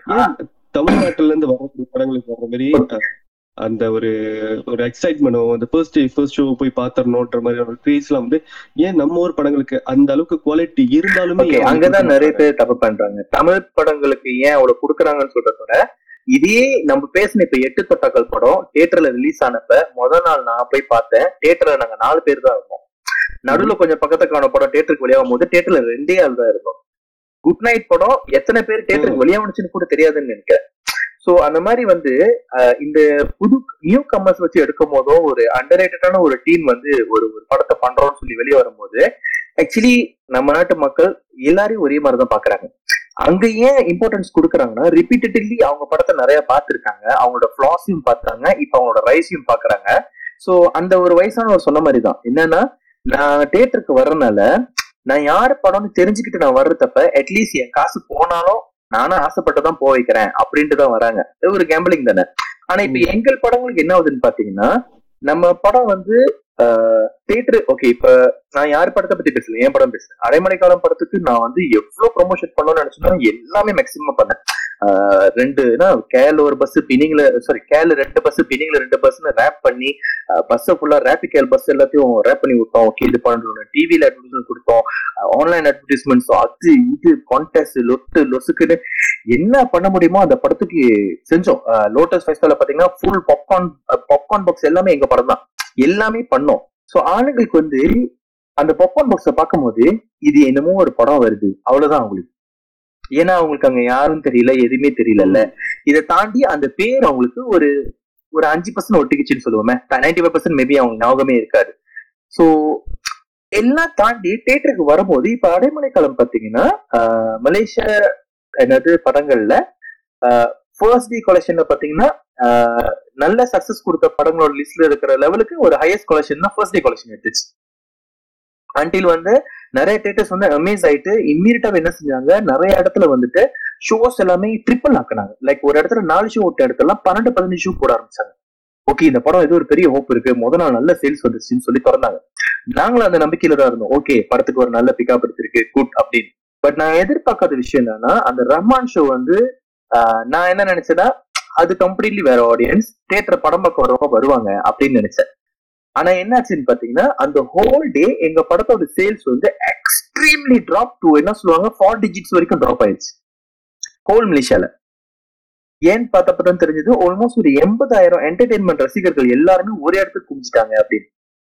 பட் இதை போய் நான் தேட்டருக்காரன்ட்ட எக்ஸ்பிளைன் பண்ண முடியல பிகாஸ் நான் தேட்டருக்காரன்ட்ட போயிட்டு இல்ல இதனால தான் சொல்லும் போது அவங்க திரும்பி காட்டுற ரிப்போர்ட் என்னன்னா அதே அன்னைக்கு ஏன்னா என் படம் விளையாடும் வாரிசு படமும் ஓடிக்கிட்டு இருக்கு. அவங்க என்கிட்ட காட்டுறது என்னன்னா நீ தான் இப்படி சொல்ற. அது பேர் வாரிசு படம் பேரு நாற்பது ஐம்பது பேர் தேட்டர்ல இருக்காங்க அப்படின்னு கேக்குறாங்க. அதுக்கு என்கிட்ட பதில் இல்ல. ஆனா எனக்கு தெரியும் ஏன் விஜய் படத்துக்கு வராங்கன்னு because of course face value நம்ம எல்லாருக்கும் தெரிஞ்சது கான்பிடன்ஸ் இருக்கு. ரிவ்யூ எப்படி இருந்தாலும் அவர் படத்துல மினிமம் என்ன இருக்கும்னு ஒரு எக்ஸ்பெக்டேஷன் தெரியும். ஸோ கொடுக்குற கசின் அவங்களுக்கு வந்து ஒர்த்தா இருக்கும்னு நம்பி போயிடுறாங்க. So நம்ம படம் வந்து ஆமா. இதெல்லாம் அநியாயம் இனிமே மலேசிய படம் விளையாடுற டைம் வந்து ஓட விடக்கூடாது. சோ இந்த மாதிரி நிறைய இருந்து படம் காணாமலே போக ஆரம்பிச்சதுக்கு அப்புறம் நாங்க தியேட்டருக்கு சொல்றோம் நீ பாக்கல முத நாள் எவ்வளவு கலெக்ஷன் பார்த்ததுன்னா. சோ எங்களுக்கு கொஞ்சம் பிரீதிங் கொடுங்க. எங்களுக்கு இன்னும் ஒரு ஏன்னா இங்க ரூல்ஸ் என்னன்னா மலேசியன் கவர்மெண்ட் மூலியமா விளையாடுற படங்கள் நாலு நாள்ல வந்துட்டு கலெக்ஷன்ஸ் ஆக்சுவலி ஹோல்ட் பண்ணலன்னா தியேட்டர்ல இருந்து அந்த படத்தை தூக்கிடலாம்னு ஒரு ரூல்ஸ் இருக்கு சோ எனக்கு முத நாள் நல்லா ஓடி ரெண்டாவது நாள் வந்துட்டு ரஹ்மான் ஷோல அப்ப நான் நினைச்சேன் மூணாம் நாள் ஏறிடும் பார்த்தா ரஹ்மான் ஷோல் ஏதோ மிகப்பெரிய ஒரு பிரச்சனை ஆயிடுச்சு. ஹிந்தி சாங் பாடிட்டாங்க அண்ட் தென் சார் பண்ணது வைரல் ஆனோன்னு என் படத்தோட ஹேஷ்டேக்ஸ் வந்துட்டு பிளாசி ஆகல என் படம் வந்து அந்த என்ன சொல்லுவாங்க அந்த. ஆன்லைனோட அலோகிரிதம் வந்து கூடவே இல்லை ரிவ்யூஸ் எதுவுமே கூடல என் படம் எவ்வளவு கட்சியும் போய் சேரல தேர்ட் டேயும் சேல்ஸ் வரும் ஆமா. 30 ஆயிடுச்சு already. சேல்ஸ் டிராப் ஆனதுமே தேட்டருக்காரவங்க என்ன. செஞ்சாங்க பதினஞ்சு ஷோ இடத்துல எல்லாமே ரெண்டு ஷோ கொடுக்க ஆரம்பிச்சிட்டாங்க எங்களுக்கு தெரிஞ்சிருச்சு படத்தை தூக்க போறாங்க நான் இப்ப இந்த இடத்துல நான் வந்து எல்லா மார்க்கெட்டிங்கும் செஞ்சுட்டேன். எல்லா ஸ்ட்ரீம்லயும் என்னோட மார்க்கெட்டிங் போய்கிட்டு இருக்கு நான் போற ஒரே தளம் எங்கன்னு பாத்தீங்கன்னா இந்த டிக்டாக்லயும் இந்த இன்ஸ்டாகிராம்லயும் அதாவது இன்ஸ்டாலயும் நாங்க மார்க்கெட் பண்றோம் ஸ்பான்சர் எல்லாம் போட்டு விடுறோம். ஆனா இன்னும் வைரலான ஒரு ஃபேக்டர் நாங்க பண்ணவே இல்லை. Because we don't. Want to touch that இது வேண்டாம் அப்படின்னு இருந்தோம். பட் அட் ஒன் பாயிண்ட் என்னன்னா ஒரு ப்ரொடியூசரா ஒரு நல்ல படம் எடுத்து இப்படி ஒரு தோல்வி காண்றதை எங்களால ஏத்துக்க முடியல. முக்கியமா எடுக்கும் போதே நமக்கு தெரியும்ல இந்த படம் வந்து ஒரு பத்து பேர் வாழ்க்கையை மாத்தும் ஆனா அதுக்கு இன்னும் ஏதோ நான் பண்ணணும்னு தோணும்போது சரி பரவாயில்ல. இன்னும் கொஞ்சம் இறங்கலாம் இன்னும் கொஞ்சம் பேசி பார்க்கலாம்னு சொல்லி அந்த ட்ரை பண்றோம். நம்ம வந்து பிகாஸ் ஆடியன்ஸ்க்கு வந்து அந்த நாலு நாளோட விஷயம் நிறைய பேருக்கு தெரிய மாட்டேங்குது. ஸோ நாங்க எடுக்கேட் பண்ணலாம்னு சொல்லிட்டு தான் நம்ம சொல்றோம். ஓகே வாங்க வந்து பாருங்க பிகாஸ் நாலு நாள் நீங்க பார்க்கலாம் தியேட்டர்ல இருந்து தூக்கிடுவாங்க. இந்த விஷயம் அவங்களை போய் சேரும் போது அது ஏழாவது நாளா இருக்கு. தேட்டரை எடுத்து ஆஹ், மலாக்கால பிணைங்கள தேட்டர்ல எங்கெங்கயோ தியேட்டரே இல்லாம போனதுக்கு அப்புறம் தான் பிகாஸ் நிறைய கமெண்ட்ஸ் நீங்க பாத்துருக்கலாம் ஒருத்தர் வந்து ஒரு போஸ்ட் போடுவான். படம் ரொம்ப நல்லா இருக்கு எனக்கு ரொம்ப பிடிச்சிருக்கு நான் கடைசி கட்ட ரொம்ப அழுந்தேன். அவன் அடிச்சிருப்பான் ஒரு லப்பாப்புல பார்த்தா அப்புறம் கதை அடிச்சிருப்பான். அந்த மொத காமெண்ட் போய் பாருங்களேன். சில கீழே இம்மீடியட்டாவே மொத கமெண்ட் பாத்தீங்கன்னா வன்ம கேட்டிருப்பான். படம் நல்லா இருக்கான்னு கேட்டிருப்பான். அவன் அவ்வளோ அடிச்சதையும் தாண்டி கேட்கறதுக்கான காரணம் என்ன இருக்கும்னு பாத்தீங்கன்னா அவங்களுக்கு அந்த நம்பிக்கை இல்லாம இருக்கு. சோ நிறைய பேர் வந்து அதுக்கப்புறமா நிறைய பேர் போட ஆரம்பிச்சு நிறைய பேர் அந்த படத்தோட ஹேஷ்டேக் பண்ணி டிக்டாக்ல வந்து என்ன சார் அந்த I think consecutively one week வந்து டாப் ஃபைவ் ஹேஷ்டேக்ஸ்ல வந்து ஏஎம்கேபி நின்னுச்சு. அப்பதான் நிறைய பேர் வெளிய வர ஆரம்பிச்சாங்க. ஏன் எங்க திரும்பினாலும் இந்த படத்தை பத்தி பேசுறாங்க அப்படின்னு? But it was too late because status எல்லாம் ரிமூவ் பண்ணிட்டாங்க. ம். சோ அகெயின் பாத்தீங்கன்னா அந்த ஃபர்ஸ்ட் வீக். கலெக்ஷன் எங்களுக்கு ட்ராப் ஆயிடுச்சு. நானும் வந்துட்டு படம் பார்த்துட்டு ஃபர்ஸ்ட் வீக்ல தான் I think second day third day something போய் படம் பார்த்தோம் தியேட்டர்ல பார்த்துட்டு வந்துட்டு அடுத்த நெக்ஸ்ட் டேவே வந்துட்டு பொட்கேஸ் இருந்துச்சு ரெக்கார்டிங் இருந்தது. ஸோ நாங்க நான் நான் வந்து சொன்னேன் கதிரவன் அப்படின்னு படம் பார்க்கல. ஸோ நான் எங்களோட ஆடியன்ஸ் சொன்னேன் இந்த மாதிரி ஒரு படம் போய் பார்த்தேன் ரொம்ப நல்லா இருக்கு பாருங்க அப்படின்னு.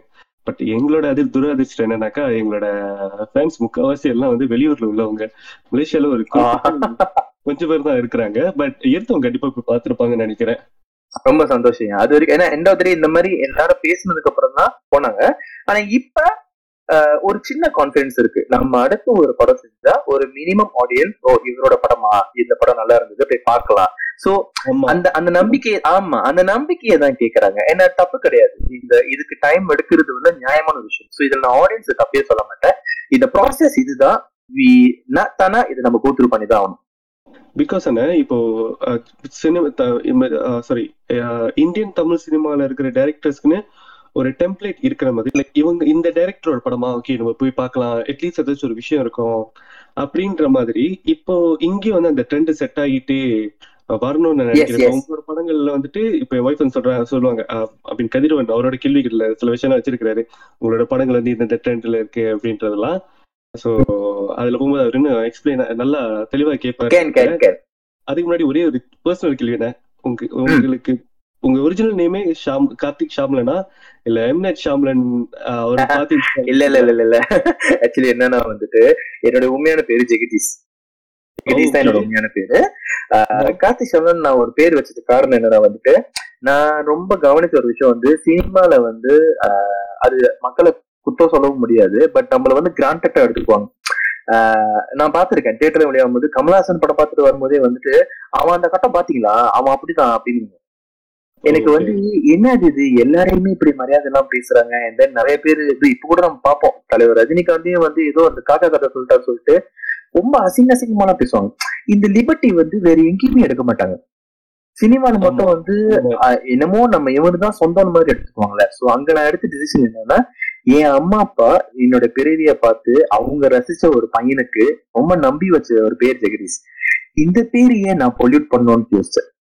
சோ அதுக்கு எனக்கு ரொம்ப பிடிச்ச ரெண்டு அல்பபெட் கேஎன்எஸ் அதுல என் ஃப்ரெண்டு கிட்ட கேட்டிருந்தேன். ஏதாவது பேர் இருந்தா சொல்லுங்கன்னு. என் ஃப்ரெண்டு வச்ச பேரு தான் கார்த்திக் ஷாம்லன் அப்படின்னாங்க. நல்லா இருக்கே அப்படின்னு சொல்லிட்டு அந்த பேர் வச்சுக்கிட்டேன். மத்தபடி வந்து எம்எஸ் ஷாம்லுக்கு ஒரு சம்மந்தம் இல்லை எதுவுமே இல்ல. பியூர்லி வந்து டு மேக் ஷுர் தட் என்னோட அம்மா அப்பாவோட பேர் வந்து நான் ஜெப்படைஸ் பண்ணக்கூடாது. ஓகே இல்ல இது இந்த இந்த பதில் உண்மையில ரொம்ப நல்லா இருக்கு.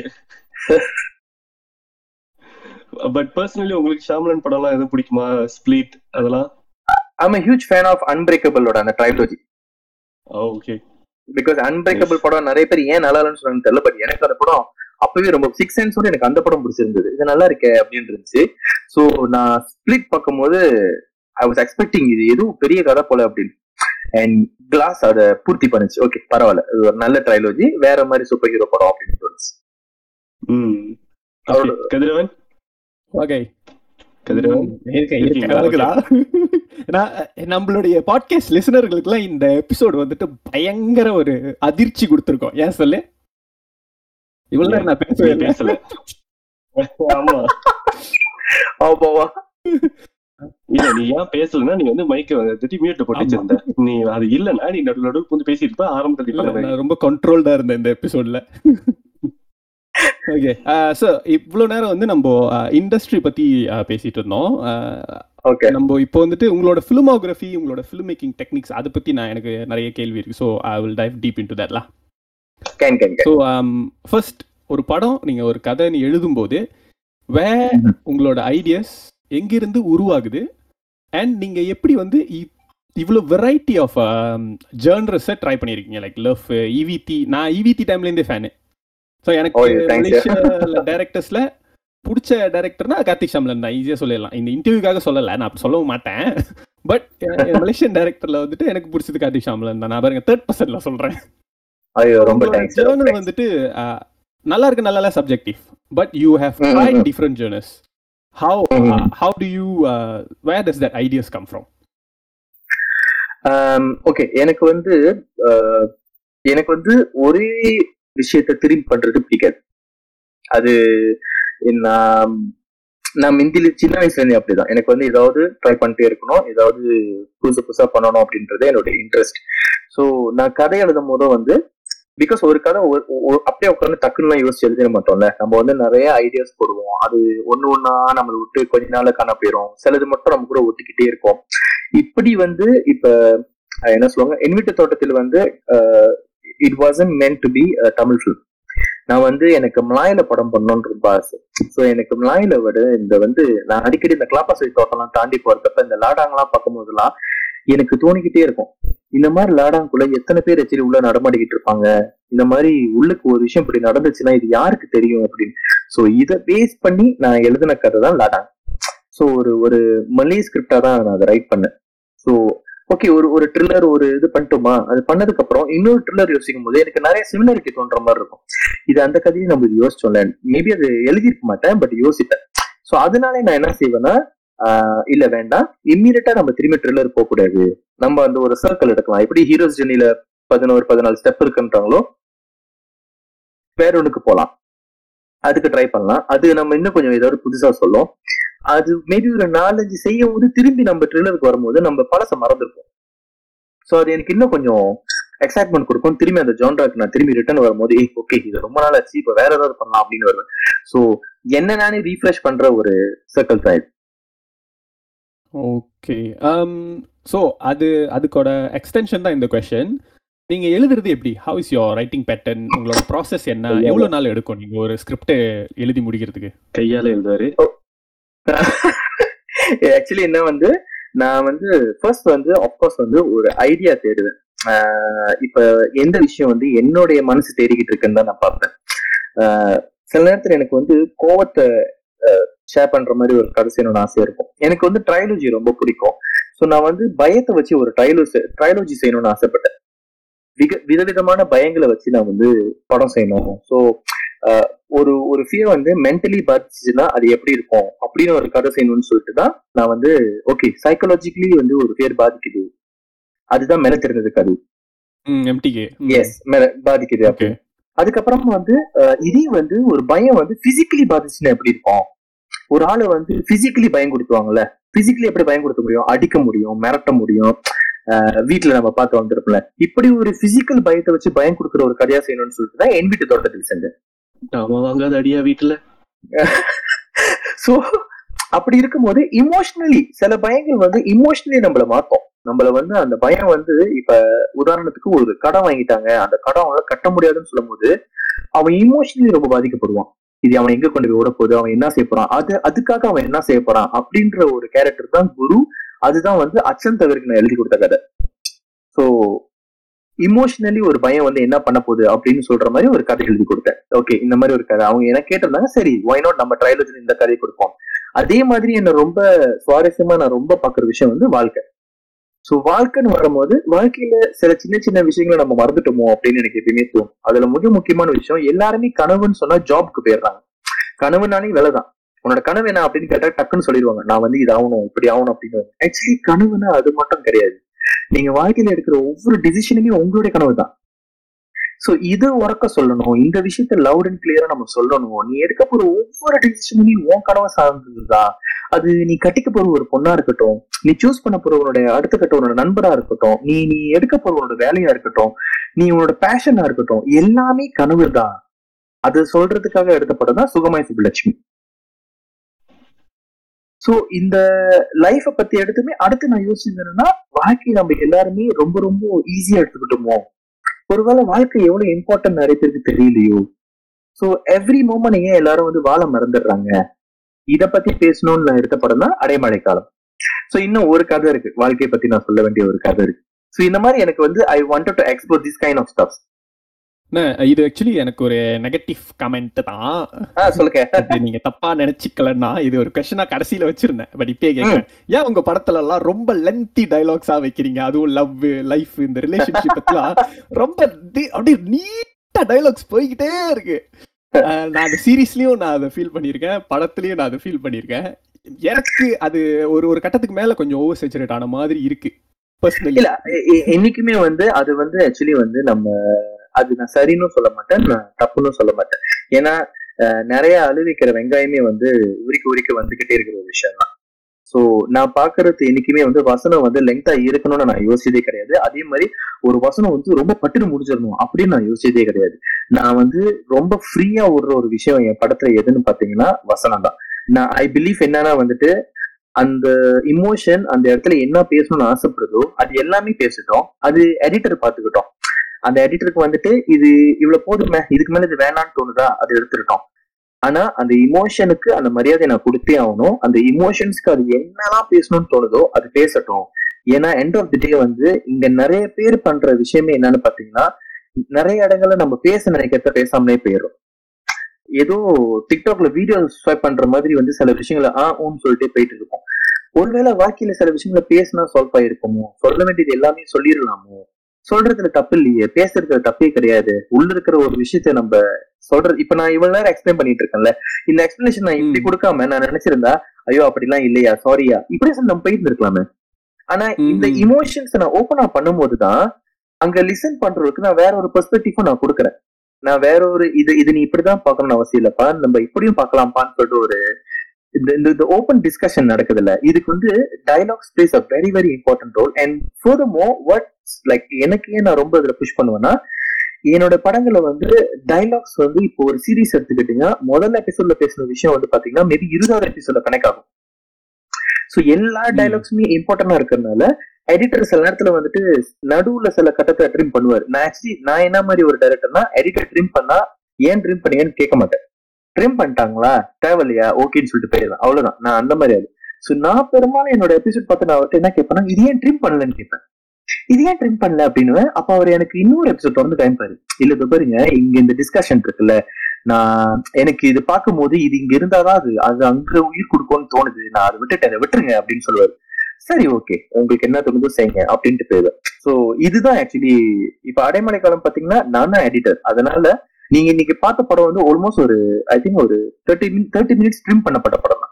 கடைசி படம் ரிலீஸ் ஆகுறதுக்கு ஒரு ஒரு வாரத்துக்கு முன்னாடி கூட என் டீமே அகெயின்ஸ்ட் பண்ணாங்க. இந்த ஆர்ப்பாட்டமும் ஒரு பாட்டு தியேட்டர்ல வைங்க நாலு நிமிஷம் இருக்கட்டும்னாங்க. இல்ல அந்த பாட்டு ஒரு நிமிஷம் போதும் தியேட்டர்ல தேவையில்லைன்னு சொல்லிட்டு மூணு நிமிஷத்தை ட்ரிம் பண்ணிட்டு தான் படத்தை விளையாடு எனக்கு ஐ பிலீவ் எது தேவையோ எது நமக்கு கரெக்டா கொடுக்கணுமோ அதை கொடுத்தா போதும். But when it comes to writing நான் வந்து ஸ்டாப் பண்ணவே மாட்டேன். எனக்கு வந்து அந்த ஒரு there is one scene in K two K season one ஒரு பஸ் ஸ்டாப் சீனு பதினெட்டு நிமிஷம் சீனு. ஒரு என்டையர் எபிசோடே அந்த ஒரு பஸ் ஸ்டாப்ல மட்டும் தான் பேசிட்டு இருப்பாங்க. எனக்கே தெரியும். எந்த சீன் சொல்றீங்க? ரெண்டு இருக்கும். ஒன்னு சௌமியா பேசுறது இன்னொன்னு வந்துட்டு இல்ல இல்ல. த ஃபர்ஸ்ட் டைம் சீசன் எனக்கு- ஒன்ல வந்து ஃபர்ஸ்ட் டைம் வந்துட்டு ஹரிஷ் வந்து சௌமியா பஸ் ஸ்டாப்ல அழுதுட்டு இருக்கான்னு தெரிஞ்ச பக்கத்து ஆ, yes, okay, பதினெட்டு. நிமிஷம் போகும். நான் எழுதும் போது நான் எந்த இடத்துலயுமே வந்துட்டு நம்ப மாட்டேங்க. அந்த என்டையர் ஸ்கிரிப்ட் அப்படியே கொடுத்தல அந்த எபிசோட் ஸ்கிரிப்ட் ஆல்மோஸ்ட் ஒரு பதினஞ்சு பேஜ் வந்து அந்த ஒரு அந்த ஒரு டாக்குமெண்ட் தான் இருக்கு. என்கிட்ட எல்லாருமே கேட்டாங்க. இது எப்படி இது? நான் வந்து என்ன பண்ணாலும் நான் கட் பண்ணி கட் பண்ணிலாம் போக மாட்டேன். எல்லாத்தையுமே அவங்க படிச்சு முடிச்சிடணும். எனக்கு ஸ்டேஜ் பிளே மாதிரி ரெண்டு பேருமே அவங்க நடிக்கணும். எனக்கு வந்து இந்த கட் பண்ணி போறதுல எனக்கு இஷ்டம் இல்ல. அது க்ளோஸா இருந்தாலும் ஃபுல்லா தான் நடிக்கணும். வைடா இருந்தாலும் ஃபுல்லா தான் நடிக்கணும். ஸோ அவங்களுக்கான டைமை கொடுத்துட்டு நான் எந்த இடத்துலயுமே என்னோட இமோஷன்ஸ் நான் வந்து எழுதும் போது ஐயோ ரொம்ப பேசிட்டோமோ இதை கட் பண்ணிலாம் நான் நான் ஸ்டாப் பண்ணவே மாட்டேன். அந்த ஹரிஷா நான் எழுதும் போது அந்த ஹரிஷ் என்ற யூனிவர்ஸ் என்னென்னலாம் பேசணும்னு ஆசைப்படுதோ அந்த மெசேஜஸ் எல்லாத்தையுமே நான் கொட்டிடுவேன். அதுக்கப்புறம் எடிட்டர் டிசைட் பண்ணிட்டோம். அதுதான் அவரோட வேலை இல்ல. அவரை டிசைட் பண்ணிட்டோம். ஆனா ஒரு ரைட்டரா நான் எங்கேயுமே கட் பண்ணவும் மாட்டேன். I know it's kind of lengthy but I truly enjoy it and I believe அது சில பேர் கிளிக் ஆகும்போது தே வில் என்ஜாய் அண்ட் சாரியா சில பேருக்கு உண்மையிலே கிளிக் ஆகாது அதுவும் எனக்கு தெரியும். And I'm so sorry for you guys sorry எல்லாம் கேட்காதீங்க. அது ஒரு ஒரு டைரக்ஷன் வந்துட்டு அது அவங்களோட ஆர்ட் ஃபார்மோட லிபர்ட்டி தான். மணிரத்னம் சார் படத்துல டைலாக் கொஞ்சமா தான் இருக்கும். அவர் ஏன் கூட வைக்கலன்னு கேட்க முடியாதுல்ல இல்ல? மணிரத்னம் படம் எனக்கு பிடிக்கும் கதிரவனுக்கு பிடிக்காது. நேரத்துல. மணிரத்னம் வந்து மன்னிப்பு கேட்டுட்டா இருக்க போறாரு. இல்ல இல்ல. ஆனா ஆடியன்ஸுக்கு நம்ம எப்பயுமே கடன் போட்டிருக்கோம்ல ஸோ நெக்ஸ்ட் கொஸ்டின் என்னன்னா உங்களோட படங்களை நான் நிறைய நோட் பண்ணியிருக்கிறது என்னன்னா உங்களுக்கு அந்த டார்க் டோன்ஸ் மெயின்டைன் பண்றது ஒரு மாதிரி ப்ளூயிஷ் டோன் மெயின்டைன் பண்றதுலாம் வந்துட்டு நான் அடிக்கடி பார்த்துருக்கேன். ஸோ அது எப்படி செய்றீங்க? அது- போஸ்ட்ல வர்றதா? இல்ல ஃபில்டர் ஜெல் அந்த மாதிரி எடுக்கும் போதே வச்சு இல்ல இல்ல. எனக்கு நான் நான் நான் ஸ்டில் வந்து எனோலோக் லவர் தான். நான் ஸ்டில் வந்து ஆன்சைட் டைரக்ஷன் லவர் தான். ஸோ எனக்கு வந்து போஸ்ட் ப்ரொடக்ஷனுக்கு வந்து ஒரு விஷயத்தை கிரியேட் பண்றதுல நான் எப்படி பிலீவ் பண்றேன்னா நான் அந்த மாதிரி பண்ணும்போது என் நடிகர்களுக்கு நான் அந்த செட்ல மரியாதை கொடுக்கலையோ அப்படின்னு எனக்கு தோணும். ஏன்னா இப்ப அந்த இடத்துல அந்த கலர் இருந்துச்சுன்னு வச்சுங்களேன் அவங்க ஆக்டர் வந்து உட்காரும் போது அந்த கலரை உள் வாங்கிட்டு தான் நடிப்பான். அந்த கலர் ஏன்னா எப்பயுமே ஏன் ஆக்டர்ஸ் கிட்ட நான் எல்லாத்தையுமே எக்ஸ்பிளைன் பண்ணுவேன். ஒரு பிகாஸ் நான் இது வரைக்கும் ஷூட் பண்ண எல்லாமே பெரும்பாலும் வந்து ஃப்ரேம்ல இருக்கிறது நாங்க டிசைட் பண்ணதுதான். அவன் போடுற சட்டையா இருக்கட்டும் பேண்ட்ஸா இருக்கட்டும் எல்லாமே நாங்க கொடுக்கறது தான் ஸோ எல்லாத்தையுமே ஒரு ட்ரீட்மெண்ட் எழுதி வச்சு நான் அவங்ககிட்ட எக்ஸ்பிளைன் பண்ணுவேன். இந்த உ- நீ நீ இந்த டோன்ல வரும்போது நீ இந்த மூடுக்கு போகும்போதெல்லாம் உனக்கு நான் இந்த கலர் கொடுத்துருவேன். நீ இந்த மூடுக்கு வரும்போதெல்லாம் நீ இந்த கலர்ல இருப்ப. உனக்கு வந்து நீ ஒரு கை இழந்தப்பெல்லாம் உனக்கு கேமரா நவரவே நவராது ஆனா நீ சந்தோஷமா இருக்கும்போது உன் ஷாட் எல்லாமே கேமரா நவந்துகிட்டு இருக்கும் இப்ப அந்த ஆக்டர் அந்த செட்ல வந்து உட்காரும் போது அவர் முன்னுக்கு நான் ஒரு ஸ்லைடர் போட்டேன்னு வச்சுக்கேன் இல்ல ஒரு ட்ராக் போட்டேன்னு வச்சுக்கோங்களேன் அவர் இம்மிடியா என்கிட்ட கேட்பாரு சோ இப்போ இந்த இடத்துல நான் வந்து கொஞ்சம் சந்தோஷமா இருக்கேனா? என்ன ட்ராக் போட்டுட்டு இருக்காங்க? ஆமா ஆமா ஏன்? பிகாஸ் இந்த ரீசன்ஸ் அப்படின்னு சோ ஐ திங்க் இது எல்லாமே அந்த ஆக்டரை இன்னும் பெட்டர் ஆக்கிட்டு எஸ் நான் இது எல்லாமே போஸ்ட்ல பண்ணலாம். நான் இந்த இடத்துல ப்ளூ கொடுத்துக்கலாம் அது பண்ணிக்கலாம். ஆனா நான் எ- என் அன்னைக்கு நான் ஏமாத்துறேன்ல. அவங்க பார்க்கும்போது ஐயோ இது இந்த சீன் இருக்கும் தெரிஞ்சுதான் நான் இன்னும் கொஞ்சம் பெட்டரா பண்ணிருக்கலாமே நாளைக்கு யாரும் என்ன பார்த்து அப்படி சொல்லக்கூடாது. நான் ஒரு ஸ்டேஜ் பிளே தான் பண்ணிக்கிட்டு இருக்கேன். என்ன என்ன பொறுத்த வரைக்கும் நான் எனலோக்லி என் ஆடியன்ஸ் எல்லாரும் கீழே உட்காந்துருக்காங்க ஸ்டேஜ் பிளேல பாத்துக்கிட்டு இருக்காங்க.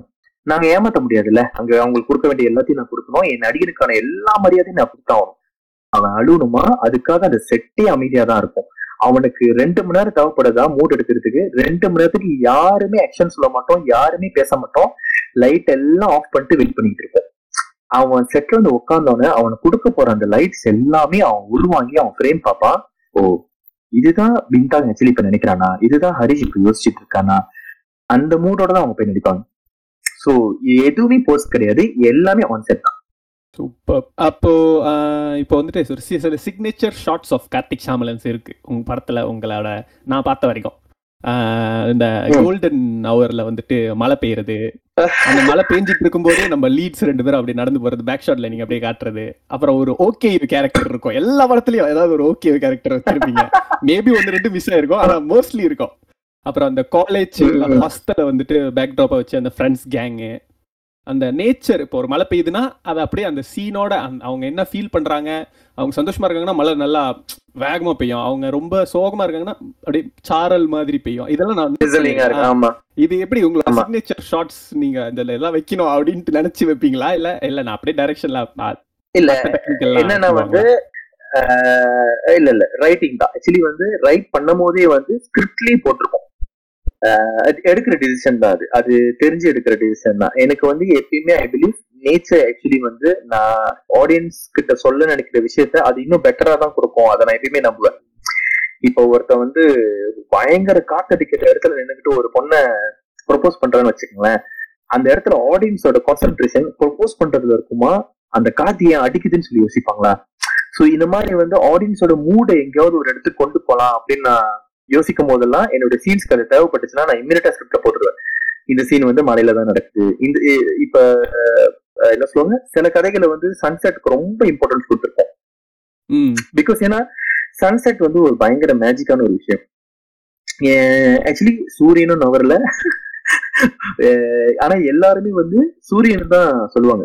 சன் இஸ் செட்டிங்னுவாங்க சன் இஸ் ரைசிங்னுவாங்க வியர்டான விஷயம் என்னன்னா சூரியன் எங்கேயுமே போல.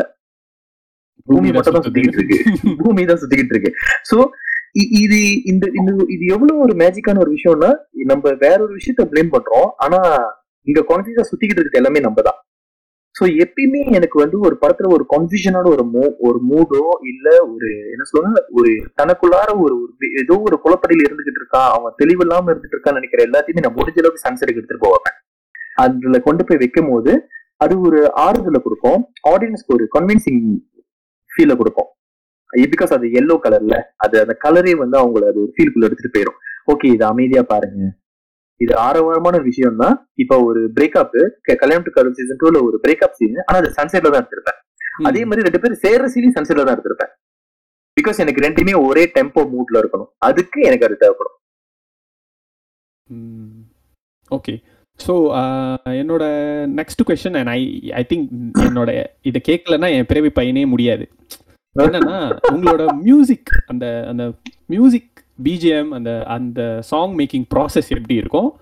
அ- உங்களோட கொலாபரேஷன் வித் ஷமிசன் மணிமாறன் அவரு அதை. பத்தி கொஞ்சம் நல்லா சொல்லுங்களேன். ஏன்னா இத்தனை தவம் is one of my favourite songs daily கேட்குற ஒரு சாங் அண்ட் உங்களோட. எல்லா படத்துலயுமே பாட்டுக்கு ஒரு ஒரு இம்பார்ட்டன்ஸ் இருக்கும். அந்த அடைமழை அந்த சாங்கா இருக்கட்டும் அஹ் அடைமழை காலத்துல இருக்கிற சாங்கா இருக்கட்டும். அண்ட் ஈவன் உங்களோட அந்த கே டு கேல வர்ற அந்த தீம் மியூசிக் வந்துட்டு நிறைய பேரோட காலரிங் டோன் அந்த அத பத்தி சொல்லுங்க. இல்ல ஆக்சுவலி என்ன வந்துட்டு சமேஷன் வந்து ஒன்னா எங்க ஜேர்னிய ஆரம்பிச்சோம். ஸோ அப்பா அவரும் ஒரு படமும் செஞ்சதுல ஒண்ணுமே கிடையாது. அப்ப நான் வந்துட்டு ஷார்ட் ஃபிலிம்ஸ் தான் பண்ணிக்கிட்டு இருக்கேன். நான் ஒரு ஒரு சின்ன அட்வர்டைஸ்மெண்ட் ஒன்று ஷூட் பண்றதப்ப என்னுடைய ஃப்ரெண்டு சோமகாந்தன் இப்ப கேட்டு கேக்கு சினிமாட்டோகிராஃபர் இருந்தார்ல அவர் தான் என்கிட்ட வந்து சமிஷன் இன்ட்ரடியூஸ் பண்ணாரு இந்த மாதிரி ஒரு மியூசிக் டைரக்டர் இருக்காருன்னா வேணா ட்ரை பண்ணுங்க அப்படின்னு. ஒர்க் பண்ணேன். நல்லா இருந்தது. ஓ, நல்லா இருந்ததுன்னா in sense that I love people very very committed and very on time so அவர் வந்து எப்படின்னா நாளைக்கு இத்தனை மணிக்கு கிடைச்சிடும்னா அத்தனை மணிக்கு அவர் கொடுத்துருவாரு. எனக்கு அது ரொம்ப பிடிக்கும். நல்லா இருக்கா நல்லா இல்லைன்றது அது கிரியேட்டிவ் ப்ராசஸ்ல அது வேற. பட் இந்த டிசிப்ளின் எனக்கு ரொம்ப ரொம்ப பிடிக்கும். அவர் அது ரொம்ப ஃபாலோ பண்ணுவார். ஸோ மெல்லத்து அந்த கதை செய்யறதுப்ப நான் சும்மா கேட்டேன். ஜி இந்த மாதிரி ஒரு படம் பண்றீங்களா? அப்படின்னு கேட்டேன். ஆ ஓகே பண்றேன். என்ன மாதிரி கதை? அப்படின்னாரு. நான் சொன்ன கதை சொல்றதுக்கு முன்னாடி நான் ஒரு சீன் சொல்றேன். இந்த சீன் உங்களுக்கு எப்படி இருக்குன்னு ஃபீல் பண்றீங்க? அப்புறம் சொல்லுங்கன்னு சொல்லிட்டு நான் அவருக்கு ஒரு பர்டிகுலர் சீனை எக்ஸ்பிளைன் பண்ணி சொன்னேன். இந்த மாதிரி ஒரு சீன் ஜி இந்த சீன் முடியும் போது ஒரு பாட்டு வரும் அப்படின்னு சொன்னேன். ஒரு அஞ்சே நிமிஷம் தான் இருக்கும். அஞ்சே நிமிஷத்துல எனக்கு ஒரு பியானோ டியூன் வந்து அனுப்பிவிட்டாரு. இந்த இந்த டியூன் கேட்டு பாருங்க. அதுதான் வந்து அந்த அடைமடை பாட்டு. எனக்கு வந்து இதை விட ஒரு மனுஷன் எப்படி ஒரு சீனை புரிஞ்சுக்க முடியும்? அவர் வந்து கிரியேட்டிவ் ப்ராசஸ்க்கு இவ்வளவு இம்பார்ட்டன்ஸ் கொடுக்குறாரா அப்படின்னு தோணுச்சு. அண்ட் நான் அவர் கூட ஒர்க் பண்ணப்ப நல்லா இருந்தது. ஏன்னா அவர் என்ன மாதிரி ஆளுனா நான் ஒரு கம்போசர் நான் சொல்றதை நீங்களாம் கேட்கணும் அப்படின்னு அவர் இருக்க மாட்டார். அவரு when it comes to film அவர் ரொம்ப டைரக்டரோட இன்புட்ஸ் கேட்பாரு எந்த அளவுக்குன்னா வந்து இப்ப இத்தனதவன் பாட்டு இருக்குல்ல இத்தனதவன் பாட்டு ம். வந்து ஆல்மோஸ்ட் ஒரு நாற்பது டியூன்ஸ் நான் ரிஜெக்ட் பண்ணேன். பிகாஸ் அவர்கிட்ட நான் சொல்லிக்கிட்டே இருந்தேன் எனக்கு ஒரு இன்ஸ்ட்ருமெண்ட் வேணும் அது அவனோட லைஃபை டிபிக் பண்ணணும் அந்த இன்ஸ்ட்ருமெண்ட் அதை தேடுங்க. அவரு என்னென்னமோ டியூனை போடுறாரு நல்ல நல்ல பாட்டுலாம் பண்ணாரு. இன்ஃபேக்ட் அதுல ரிஜெக்ட் பண்ண ஒரு பாட்டு தான் மணிரத்னம் வந்தாச்சுல வந்து உன்னால சிரிப்போன்ற ஒரு பாட்டு. அந்த பாட்டு வந்து. ஆக்சுவலா இத்தனை தவமுக்கு போட்டு ரிஜெக்ட் பண்ண பாட்டு. இந்த மாதிரி நிறைய நான் ரிஜெக்ட் பண்ணாலும் ஒரு ஒரு இடத்துல கூட இவன்னா அவன் பெரிய இவனா அப்படின்னு கேட்க மாட்டாரு. அவரை பொறுத்த வரைக்கும் இல்ல இல்ல. அந்த டைரக்டர் ஏதோ ஒண்ணு தேடுறான் நம்ம அவருக்கு உதவி செய்வோம். நம்ம தேடுவோம். அன்டில் ஒரு பாயிண்ட்ல எனக்கு அந்த கிட்டார் சவுண்ட் முதல்ல அனுப்பி விட்டாங்க டன் டன் டன் டன் டன் டன் டன் டன். இது அனுப்பி விட்டாங்க ஐ திங்க் நான் அதுதான் தேடிக்கிட்டு இருந்தேன். பிகாஸ் ஏன்னா லைஃப்ன்றது வேற ஆக்சிடென்டலான ஒரு விஷயம். எப்ப என்ன நடக்கும் நமக்கு தெரியாது. அண்ட் கீதா ஸ்ட்ரமிங்ல என்ன ஒரு ஸ்பெஷல் இருக்கும்னா என்னதான் மண்ணுக்கு டங்குன்னு ஒரு சத்தம் இருந்தாலும் பின்னாடி அந்த ஸ்ட்ரம் பண்ற சத்தம் ரொம்ப லைட்டா கேட்டுக்கிட்டே இருக்கும். சோ அது இந்த நோட்ல இருந்து அடுத்த நோட்டுக்கு ஜம்ப் பண்ணும்போது அந்த ஒரு சின்ன பின்னாடி கேட்டீங்கன்னா ஒரு சத்தம் இருக்கும். அந்த ஒரு சத்தம் இருக்கும். அந்த நோட் போறதுல. அந்த ஆக்சிடென்டலான மேஜிக்ஸ் எனக்கு ரொம்ப பிடிச்சிருந்தது இந்த சூரியன் கேரக்டருக்கு சோ நான் ஓகே இந்த இந்த டியூனை இந்த ஸ்ட்ரிங்கை பிடிச்சிட்டீங்க இந்த நோட்டை பிடிச்சிட்டீங்க இந்த நோட்ல இந்த கேரக்டருக்கு ஒரு பில் பண்ணி ஒரு செவன் மினிட்ஸ்க்கு ஒரு தீம் கொடுங்கன்னு கேட்டேன். அவனோட சொன்னது என்னன்னா அந்த டியூன்ல வந்து சந்தோஷத்தை விட ஒரு டிப்ரெஷன் தெரியணும். அந்த டிப்ரெஷன்ல வந்து சின்னதா ஒரு சந்தோஷம் மட்டும் இருக்கணும் அப்படின்னு. சோ அவரு அதுக்கு ஒர்க் பண்ணி ஒரு செவன் மினிட்ஸ் அனுப்புனதுல கலெக்டிவ்லி நானா சூஸ் பண்ணி இந்த கட்டம் இந்த கட்டம் இந்த கட்டம் இந்த கட்டம் இதெல்லாம் மேட்ச் பண்ணி எனக்கு கிளைமேக்ஸ்க்கு ஒரு பாட்டு வேணும் அப்படின்னு கேட்டேன். அதுக்கு தான் இத்தனை சோம்பாட் அவர் ஒர்க் பண்ணாரு. ஸோ அவர் எப்பயுமே இதுக்கு ரொம்ப ஓப்பனா இருப்பாரு. இன்ன வரைக்கும் கல்யாணத்து காதலோட நிறைய பேருக்கு தெரியாத ஒரு விஷயம் என்னன்னா கேட்டுக்கே படத்தோட மெஜாரிட்டி பிஜிஎம்ஸ் அவருக்கே தெரியாது. ஏன்னா நான் அவர்கிட்ட டீம் ட்ராக்ஸா கேட்பேன். நான் கேரக்டர் சொல்லி நான் அவர்கிட்ட ட்ராக்ஸா கேட்குவேன் ஓகே இந்த மாதிரி வந்து ஒரு கேரக்டர் இருக்கான். அவன் வந்து இப்படி ஒருத்தன் இப்படி இருக்கிற ஒருத்தனுக்கு இப்படி ஒரு விஷயம். அவன் வந்து அடிக்கடி சும்மா சும்மா அப்படின்னு சொல்லுவான். அவனுக்கு வந்து இந்த ஒரு விஷயம் இருக்கு. அவனுக்குள்ளார இப்படி ஒரு டார்க் சைட் இருக்கு. ஆஹ், இதுதான் இவனோட கேரக்டர் சோ அவன் கேரக்டர் ஓகே அப்படிலாம் சொன்னதுக்கு அப்புறம் அவர் கேட்பாரு சோ இவன் வந்து எப்படி ஜி, அவனை வில்லன்னு நம்ம காட்டிடணுமா? இல்ல எப்படி? நான் சொன்னேன் இல்ல வில்லன்னு மெயினா காட்டிடாதீங்க. ஆனா அவனுக்கு சினிஸ்டர் எலமெண்ட்ஸ் நிறைய இருக்கிற மாதிரி ஒரு டியூன் வேணும். ஒரு ஒரு- ஒரு என்ன சொல்லுவாங்க? ஒரு டீம் ட்ராக் வேணும் எனக்கு. ஒரு டூ மினிட்ஸ்க்கு ஒரு டீம் ட்ராக் கொடுத்துருங்க. அட்லீஸ்ட் அது வந்து ஒரு பதினஞ்சு இன்ஸ்ட்ருமெண்ட்ஸ் லேயர்ஸ் இருக்கணும் அப்படின்னு சொல்லிடுவேன். சோ அவர் அந்த மாதிரி நான் கேட்கிற ஒரு ஒன்பது பத்து ட்ராக்ஸ் எனக்கு போட்டு செஞ்சு அனுப்பிடுவாரு எல்லாத்துக்குமே லேயர்ஸ் கொடுத்துருவாரு. அந்த லேயர்ஸ்ல எது எதெல்லாம் எனக்கு பிஜிஎம்ஸ் வேணுமோ அது எல்லாமே நானே கட் பண்ணி எல்லாத்தையும் ஃபுல்லா அடுக்கி வச்சு அவருக்கு திரும்பி அனுப்பிடுவேன் ஜி இதான் என்னோட பேக்ரவுண்ட் ஸ்கோர் எனக்கு இந்த லேயர்ஸ் வச்சு இப்படிதான் ஒர்க் வேணும் அவர் அதுக்கு அடிஷனலா எனக்கு பண்ணி கொடுப்பாரு. சோ இப்படிதான் நாங்க ஒர்க் பண்ணோம் ஸோ இப்போ இந்த ஒரு சீனில் சாரி இப்போ அந்த ஒரு சீனில் வந்துட்டு ஒரு சில சீன்ஸில் அந்த கே டு கேல வந்துட்டு அவங்க நடந்து வர்றப்போ அந்த அந்த அந்த அந்த தீமோட அந்த ஒரு. லேயர் வரும். அது உங்களோட இன்புட் தான்? அது அதெல்லாம் ஆக்சுவலி வந்து அவருக்கே தெரியாது. அன்டில் சில நேரத்துல யாராவது அவர்கிட்ட வந்து இந்த எபிசோட் இந்த இடத்துல நீங்க பண்ணிருந்தீங்கன்னு சொன்னா எனக்கு அடிப்பாரு. எனக்கு அடிச்சு, யோ என்னையா பண்ண? கொஞ்சம் சொல்லியா இருப்பாரு. அப்ப நான் அவர்கிட்ட காட்டுவேன். இல்ல ஜி இது உங்களோட பிஜிஎம் தான். நான் இந்த லேயர் எடுத்து இங்க பிளேஸ் பண்ணேன். பட் ஆஃப்கோர்ஸ் அது அந்த கேரக்டர் விட்டு போவாது. அவர் அந்த கேரக்டருக்கு அவரு தான் அந்த டீம் செஞ்சு கொடுத்திருப்பாரு. ஏன் நான் வந்து இந்த மாதிரி செய்வேன்னா ஸோ அவரு நிறைய ப்ராஜெக்ட் செஞ்சுட்டு இருப்பாரு ஏன்னா அவருக்கு தெரியும் நான் நான் வந்து ரொம்ப மியூசிக்ல வந்து இன்வால்வ் ஆயிட்டு கேட்டுட்டு இருப்பேன் எனக்கு ஷார்ட் பை ஷார்ட் நான் கேட்பேன். இல்ல இல்ல இந்த க்ளோஸா வரும்போது எனக்கு இந்த இந்த இந்த சத்தம் வரணும்னு கேட்பேன்.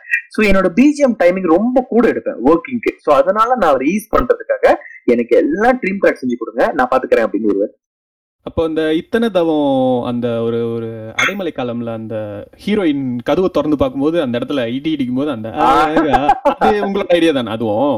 ஓகே அது ஆக்சுவலா என்னன்னா நாங்க வந்து ஃபர்ஸ்ட் அந்த ஸ்கிரிப்ட் எழுதும் போது அங்க வச்சிருந்ததை வச்சு வச்சு திறந்ததுமே வந்து ஒரு ஃப்ளூட் வரணும் அப்படின்றது தான் ஸ்கிரிப்ட்ல இருந்தது.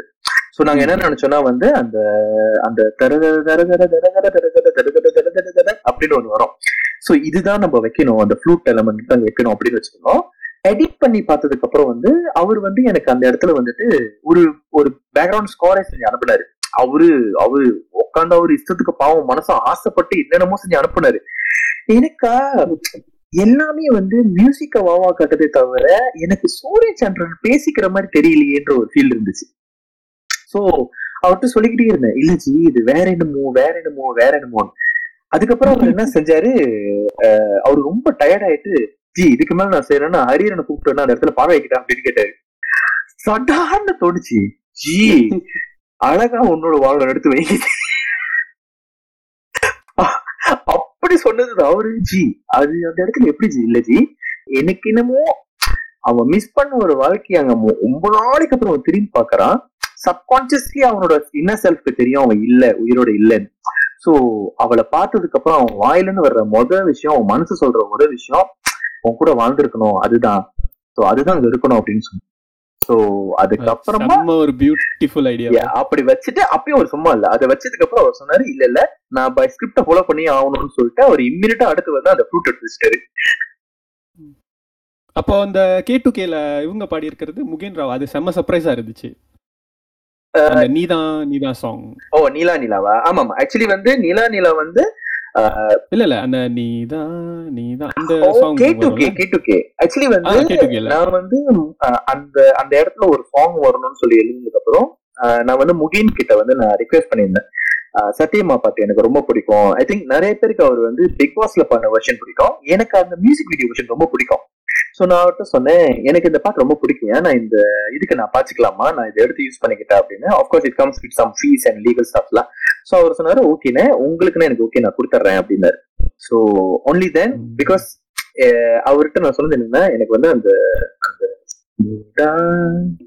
நான் சொன்னேன். எனக்கு எனக்கு அது வேணும். பிகாஸ் சின்ன ஜிருசுங்கள இருக்கிற ஒரு நாலு பேரு இந்த பாட்டை இது பண்ண போறாங்க. ஐ திங்க் அவங்களுக்கு ரொம்ப லைன்ஸ் எல்லாம் தெரியாது. அவங்களுக்கு தெரிஞ்ச மெச்சூரிட்டிக்கு சத்தியமா நான் உனதான் லவ் பண்ணணும்னு சொல்லியிருப்பாங்க. இல்ல நீதான் என் வாழ்க்கை அப்படின்னு தான் சொல்லுவாங்க. அந்த பாட்டுக்குள்ள அது ரொம்ப அழகா அடங்கி இருந்துச்சு.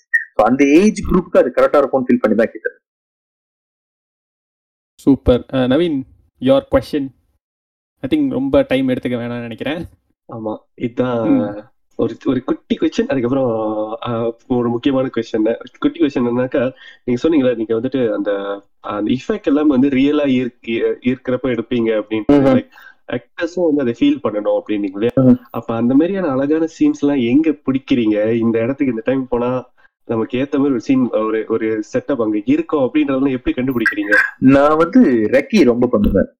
ரொம்ப ரெக்கி பண்ணுவேன். ரொம்ப டிராவல் பண்ணுவேன். எனக்கு வந்து நான் வந்து சாங்ஸ் கேட்கற ஆள் கிடையாது. நான் ரொம்ப வந்து ஜிஸ் ஒரு சட்டலான ஒரு மியூசிக் போட்டு நான் ட்ராவல் பண்ற ஆள். ஸோ நான் அந்த பேக்ரவுண்ட் ஸ்கோர்ஸ் கேட்டுக்கிட்டே ட்ராவல் பண்ணும்போது சில நேரத்துல ஹைவேல போயிட்டு இருக்கும்போது எங்கேயாவது ஒரு இடத்துல பயங்கர சன்செட் இருந்துச்சுன்னா டக்குன்னு அந்த இடத்துக்குள்ள இறங்கி போக ஆரம்பிச்சிருவேன். எங்கேயாவது திடீர்னு அந்த இடம் பார்க்கும்போது ரொம்ப அழகா இருக்கும். எனக்குன்னு ஒரு நேம் வச்சு நான் அந்த அந்த லொகேஷன்ஸ் எல்லாம் இங்க ஷேர் பண்ணி போட்டோஸ் எல்லாம் போட்டுக்கிட்டே இருப்பேன்.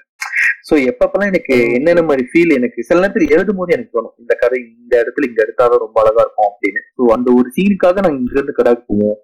இது நார்மலா நடக்கிற விஷயம். இப்படிதான். ஓகே இப்போ முக்கியமான ஒரு கேள்வி. நான் இப்போ சொன்னேன் இல்லையா? எனக்கு வந்து இந்த மலேசிய தமிழ் படங்கள்ல இந்த மூணு படங்கள் பிடிக்கும் அப்படின்றது.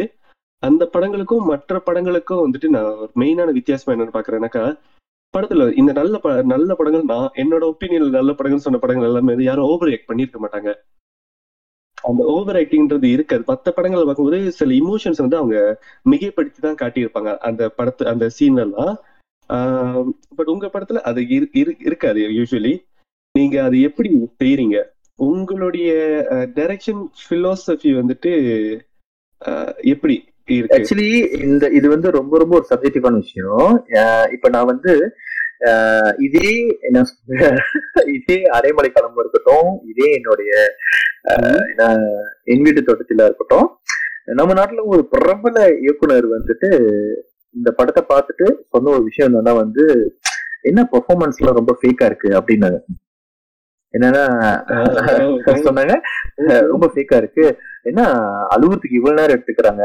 அழுவுறதுனா பட்டுன்னு அழுந்துடணும். இது என்ன இவ்வளவு நேரம் எடுத்துக்கிறாங்க பட் நான் எப்பயுமே ஆன் செட்ல இருக்கும் போது என் ஆக்டர் கிட்ட நான் சொல்ற விஷயங்கள் என்னன்னு பாத்தீங்கன்னா இப்போ ஒரு டயலாக் இருக்கு. இந்த டயலாக்ல வந்து நான் ஸ்கிரிப்ட்ல போட்டிருக்கேன். இது இங்க அழுவணும்னு போட்டிருக்கேன். ஆனா நான் அந்த ஆக்டர் கிட்ட போய் நான் கேக்குறது என்னன்னா உனக்கு இங்க அழுவணும்னு தோணுதா அப்படின்னு கேட்பேன் அவன் வந்து இல்லண்ணே. ஆக்சுவலி எனக்கு எனக்கு இதை விட இந்த இடத்துல ஏதோ ஒரு மாதிரி பண்ணுதுன்னு அது அழுதியா வருமான்னு எனக்கு தெரியல என்னன்னா பரவாயில்ல போ நடி. உனக்கு அங்க என்ன ஃபீல் பண்ணுதுன்னு நீ பாரு. அதே மாதிரி அதை முன்னுக்கு நடிக்கிறவங்களும் உனக்கு அவன் சொல்றதுக்கு தோணுச்சுன்னா தயவுசெய்து இதை பண்ணிக்கிறேன் சம்டைம்ஸ் அந்த சீன் பேசிட்டு இருக்கும்போது அடுத்த லைன் எனக்கு வராது. ஏன்னா அவன் மனசுல அவன் வேற ஒரு கொஸ்டின் ஆன்சர் பண்ணிட்டு இருப்பான். அந்த அடுத்த எனக்கு முன்னாடி அவ கண்ணை பார்த்திருப்பானோ ஏதோ ஒரு விஷயம் அவனை தாக்கி இருந்திருக்கலாம் அங்க அவன் திணற ஆரம்பிச்சானா அது எனக்கு ரொம்ப ரியலா பட்டுச்சுன்னா நான் அதை நியாயமா எடுத்துக்குவேன். எனக்கு இது நல்லா இருக்கு இது வேணும் அப்படின்னு சொல்லி எடுத்துக்குவேன்.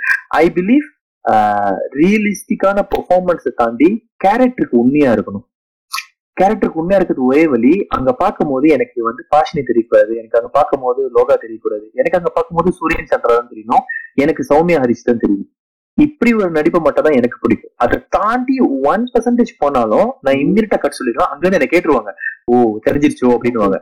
அது தெரிஞ்சிடும் நமக்கு. அந்த மீட்டர் தாண்டமும் தெரிஞ்சிடும் ஸோ நீங்க வந்துட்டு என்ன ஒரு நடிச்சு காட்டி எனக்கு இந்த மாதிரி வேணும்னு சொல்லாம அவங்கள வந்துட்டு அவங்களோட டேலண்ட் வந்து நீங்களா அந்த கேரக்டர் உயிர் கொடுங்க அப்படின்ற மாதிரி தான் சொல்லுவீங்க. ஆமா. ஆனா அந்த அந்த அந்த என்டையர் சீனுக்கு ஒரு ஒரு அட்லீஸ்ட் ஒரு தேர்ட்டி ஃபார்ட்டி மினிட்ஸ் நான் அவங்ககிட்ட உட்காந்து பேசுவேன்.